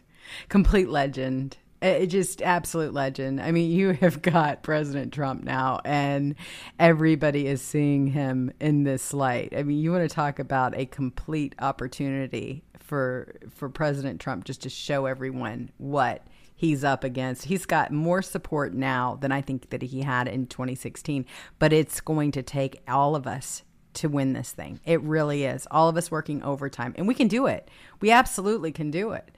So you got President the uh, President Trump post indictment poll. Donald Trump holds enormous lead over all GOP rivals in Georgia. Ron DeSantis slide continues. What a shame! What an absolute shame for DeSantis. I mean, he has got more problems now. He would have just been able to walk into this thing. And he listened to rhinos just all around him, every single one of those donors. See, the difference is this President Trump is a billionaire. He cannot be bought, okay? And he hasn't been bought. He cares about this country and he cares about protecting it, its sanctity, its future, the people in this country. DeSantis is so young and he has got all of these different donors that are nipping at his heels, basically saying, Hey, what can you do for me? If you can do this for me, look what I'm going to do for you. Millions and millions of dollars. Um, it would have been a walk in, and now it is a walk out. I don't know if he's even going to be elected for dog catcher after all of this. Not in government anyway. I mean, it's really sad. But hey, you know what? You make these decisions. He should have known better. But President Trump is closing in on 60% of support by uh, among likely Republican primary voters in Georgia and towers over the rest of the field, according to a poll taken after his indictment in Fulton County. By the way, Phony Fani Willis is completely fundraising off of this. This is how she plans on funding her campaign. It is backfiring, as you can see, in a spectacular f- fashion. She is in, I don't know, I don't know what she was promised in all of this. I can only imagine that there's going to be an investigation on her as well to see who really put her up to this. But it's another Soros funded situation. And this is what they use. And this is why he was so interested in the DAs, right? This is why. Going after political opponents. Hey, it works in all these other third world countries. Surely it can work here too. So he's winning. And not only that, he's beating Biden. So that whole little argument where they were saying, mm, you know, ooh, he can't win. He can't beat Biden. The only person that can beat Biden is is one of these other candidates. Not the case. And that's why they are doing everything that they can to make sure that he's not on the ballot. That's not going to work. You're not going to be able to use that amendment against them, the 14th Amendment. It's not going to happen. President Trump is going to be on that ticket. He is going to be our candidate. Now, everything else that is going going on, we're just going to have to fill in the blanks, okay? Now, we're going to have to just share articles, we're going to have to use Trump truths, we're going to have to use I mean whatever it is that we can can do, great. Post it, get it out there. We're going to have to be the campaign. We're going to have to take it up amongst ourselves because we know the RNC is not going they do not have us back. We know that. It's up to us we don't have a party anymore. As far as I can tell, look at what's up there right now. If we did, they would be doing a lot more than they are and have done. Nothing is the answer. So, people like Scott Presler, if you can support him, I know that his account was hacked just on Twitter as well. That got away from him and he ha- now has it back. But this is the thing we don't know w- what all we're going to be faced with. All I know is, is it's going to take us to do it. So, yes, the Trump Tucker interview. And President Trump will remind you of it himself several times. He's even compared this interview, how it basically doubled the Oprah Winfrey Michael Jackson interview when that happened. You've got this going on. President Trump is loving it. Absolutely. He's getting it. He has beaten these records the publication tucker tweets of the full interview it reached 260 million. You know what? I don't even know what it is over there right now but i know that that interview alone and this was right at the same time as the debates. Oh my goodness sakes you want to talk about the networks and everybody else? They broke the rules with this whole thing and it was absolutely glorious so here it is, episode 19. I'm going to give you the actual number right now Tucker Carlson, this was episode 19, Debate Night with Donald J. Trump. It is at 263.8 million views. It was shared 851.9 thousand times. It was retweeted 231.4 thousand times. I'm going to go ahead and retweet it again just for good measure. And then you have 64.3 thousand comments. Look at this. Look at this. You want to talk about the world watching? Yes, they are. They absolutely are watching. This is huge for us. This is absolutely spectacular. And this is because of the work that you all are doing. So I I would like to make a request. If you don't mind going over there and also retweeting that interview again on Tucker's page, that just makes them crazy. Just do that for me for the weekend. Just let them sit and stew and see that interview all over the place. It just makes them nuts. All right, so I want to thank everybody for joining me today. I had a wonderful time with all of you. I also want to let you all know I appreciate you more than you can possibly imagine. I got more, even more birthday presents in the mail over here. Um, I, I just have to, you are all just absolutely amazing. Renee McCurry, you are something else her she has got the most fantastic salsa. I know I've told you about it. I'm trying to get her to sell it. She won't. I'm trying to get her to sell it because it's so good. I crave it. So I just got a new package from her. Fritos Scoops. Thank you, my darling. They are wonderful. I'm going to have some people stop by this weekend. And this, everybody's been asking me how they can get it, where they can find it. I'm like, my house only. so I've got that. And that has been so much fun. Then Mother of Pearl, she sent me this beautiful candle and I cannot wait to light it. You know, you are just so, all of you are so sweet. I have got just the greatest support team ever. I mean, when I say that you all are like family to me, I absolutely mean it. Redheaded Eagle, too, and just me and the dog. Let me just tell you, Cinderella has her slipper and she is thrilled. I love it. It is on my little vanity. This this beautiful box, this beautiful card, all all of this is just meant the world to me. Mother of Pearl it has been reminding me chin up princess or the crown slips i've had more fun with all of this and all of you you just make my day you really do this is can be a very tough thing to do every single day and it's just little moments like this of just the chat room, listen to what you all have to say, comments, all of your involvement, your sharing, your just getting to know you. It just means the world to me because in a lot of ways I'm kind of in this crazy bubble over here in Hollywood. And so it's just really a, a strange kind of situation. And I'm able to connect with like-minded patriots like you, and you truly are my family. I cannot thank you enough for all of your support in everything that we've been doing together. So Thank you for that. You you give me a reason to keep fighting every day. So Burrito Boy says happy Saturday, Gems. And then I have Brian J. Collar, USSO, and just gave some celebratory little hellos. I guess that was a birthday. Thank you very much. Zoe Brandt, here's a little something to help upgrade your servers. Keep up the good work. I know, isn't that kind of fun? Oh, it looks like we had some trolls in there today. Message was removed by moderator. Isn't that fun? Okay, so we have trolls. Wonderful. That means we're doing something right. We're over the target. All right. So Kimber T- uh, Tucson is saying mods rock. Yes, they do. We have a lot of. Oh wow, there's a lot of them in here. Ooh, we were getting hit today. Had no idea that that was going on in chat, but that's kind of fun. I mean, you know what? I like that. That means we're doing something right.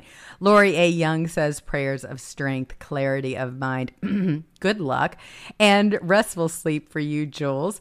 I know your plate is beyond full. Love you. Oh my gosh. You know what, though? I'm telling you what, this is the most satisfying job, I guess you're going to call it. We're going to call it now because that's what it is six days a week, all these hours. Yeah, but it truly is. I feel like we're making a difference. I feel like we are going to be what changes the course of what's happening to our country. I believe we've caught it in time. I really do. But we, it's going to take us all, and we're going to have to work nonstop in order to do that. Oh, I have a little side story for you. Let me just go through these and then I'll tell you one last story before we go. Pinecone 55, vote DWAC shares now. Oh, yeah, I heard about this. Um, call 877 728 4996 or truth at Alliance Sean. Do it now. Yes, I heard about this. This has to do with a lot of the silencing, the censorship, and everything. Good. Worth definitely checking in on. But I do have a funny little story. Let me just make sure I don't miss anybody. I cannot stand it when I miss somebody. It just kills me when it happens because I certainly do not mean to miss anybody ever. But all right, so okay, I, I don't know if it's because of Anthony Oliver or yeah, if if that was the case or what have you, but or Oliver Anthony, the musician that came out of nowhere. But people were asking me, and they have been asking me, hey, do you have any, you know, musical experience. All right, I guess it's because I have a what some people say is a pleasant voice. All right, I don't think so. I don't even leave messages on my friends' phones because I don't like the sound of my own voice. But anyway, so I was talking to my dad, and if my mom ever found this out, okay, you all know that she is in a coma induced state. So he's really talking out of school. I guess I kind of caught him at a weak moment. But because so many people were asking me and saying, hey, you know, you really need to explore that. Okay, uh, I don't think so. But anyway, I did ask the question. And I said, do I have any musical people, you know, that I'm related to in my family? Is there any kind of, because a lot of people say, oh, you have a very melodic voice. All right, so I get this story out of my dad. Okay, and it goes like this. Like I said, if my mom knew that he shared this with me, it would be over for him in like two seconds flat. But here's the story. Apparently, I have a great great aunt or a great aunt. I don't know. I never really, I, I never met her that I remember at all. But anyway, so she was a concert pianist, like really, really good, like fantastic, you know, top of the charts, whatever. And she played the organ for the church. All right. And this is in Mississippi in a very small town. And she was doing her thing. And they were so thrilled that she would get up there and she would play for the church. That was, you know, what she would do every single week. And she was phenomenal. Well, all right. The problem was she was caught nipping mm, having maybe a little uh, cocktail before she got up there. She was doing her thing, and then poof, one day she fell off the bench. So I don't think that they really encouraged most of us. that was the end of her playing the organ at the church, and I don't think that anybody in my family really, uh, really, you know, got us to do that at, at that early age in life because yeah, she had one too many hottie toddies, I guess. So anyway, that's the big story. Dad said if you ever breathe a word and here I am telling all of you. So if he has the show on, which he probably does, and she's probably listening in, she's furious right now. So if anything, maybe we've got something going on over there. but that's my story of the only musician that I know in my family in my past. Yeah, she fell off the bench while she was playing. So there you go. You've got a little bit of that. All right. So, anyway, I hope you all have a wonderful, wonderful rest of your weekend. Remember, we are not doing the show on Monday. Kat and I, we're taking the day off. So, I'm going to have two days in a row, if you can believe it. Yesterday, I worked, but I worked on other stuff. I feel like I worked harder yesterday than I do when I actually do a show, trying to get the server done, all the stuff that I really do not like, the administration stuff. But anyway, we got all that behind us. I hope you like the new um the new closed captioning. All right, so I had a whole group of people that were just really following me around everywhere, just kind of saying, hey, I mean, they were like, you know, you got to get this closed captioning. Well, they don't offer it on Rumble. So this is a whole new thing that we're offering, and we had to rig it. So I hope you like it. I hope it worked out. I, we'll see. I mean, I'm sure everybody's going to have a comment, but when it comes to that group that has been hounding me, I can now say we have closed captioning. So we are an inclusive group. We were able to get it done. We worked on it for quite some time. We had to really think out of the box on this one, but we got it done. We prevailed. Anyway, so I hope you like that edition. Do not forget, next Saturday, Kash Patel is going to join me on the show. I'm so excited. He's going to be here. I'm already working on my questions. I'm going to think about them even more tomorrow and the next day. Got a lot of things I want to ask him. Remember, he's he was a federal prosecutor. He's very close to President Trump and Devin Nunes and all of them. He knows the inside scoop, so I'm going to try to sweet talk him and see what I can find out. Also, he has got a fantastic book out, Government Gangsters, and he had a really hard time getting that book published and getting it released even though he wasn't even talking out of school. I mean, he was just repeating things that, that aren't even confidential. But you know how the left is. And you know how the government is, and they don't want you talking about them. So, anyway, you've got Kash, who is fighting the good fight. He's just a great guy. Had him on the, the show before. He's got thekashfoundation.com. You can actually get his book and everything. I'm going to go ahead and put this up here for you so you can check it out. Government Gangsters playing cards. He's got the whole thing the Fight with Kash deck of government gangsters. He's going to join me next Saturday. He's got his new book here. It has been it's going to be released and he is just working on so many different projects. He loves his merch. He's real good at it. He's having a great time. He's actually going to be in Oklahoma when we have the show. So, he's going to join me from there and I just can't wait to talk to him. It's going to be a great time. So, anyway, I hope you all have a wonderful rest of your weekend. You be safe, you be kind to one another, and we will see you later. Toodaloo doo. Bye.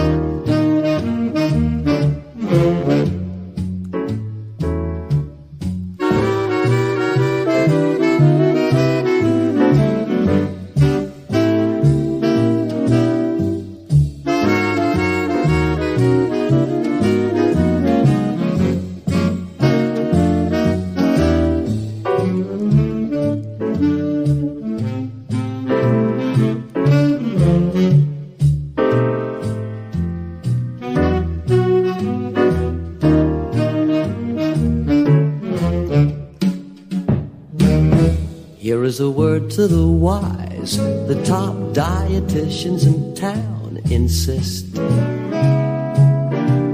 The best source of vitamin C that can be is a lemon twist. Even the skeptic replies that here's a suggestion you can't resist.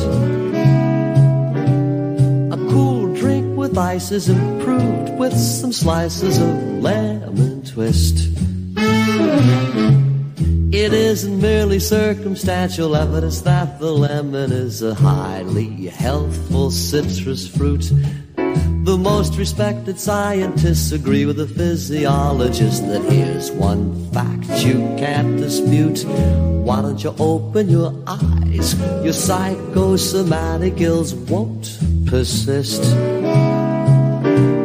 If quick rabbit you latch to the habit of lemon twist.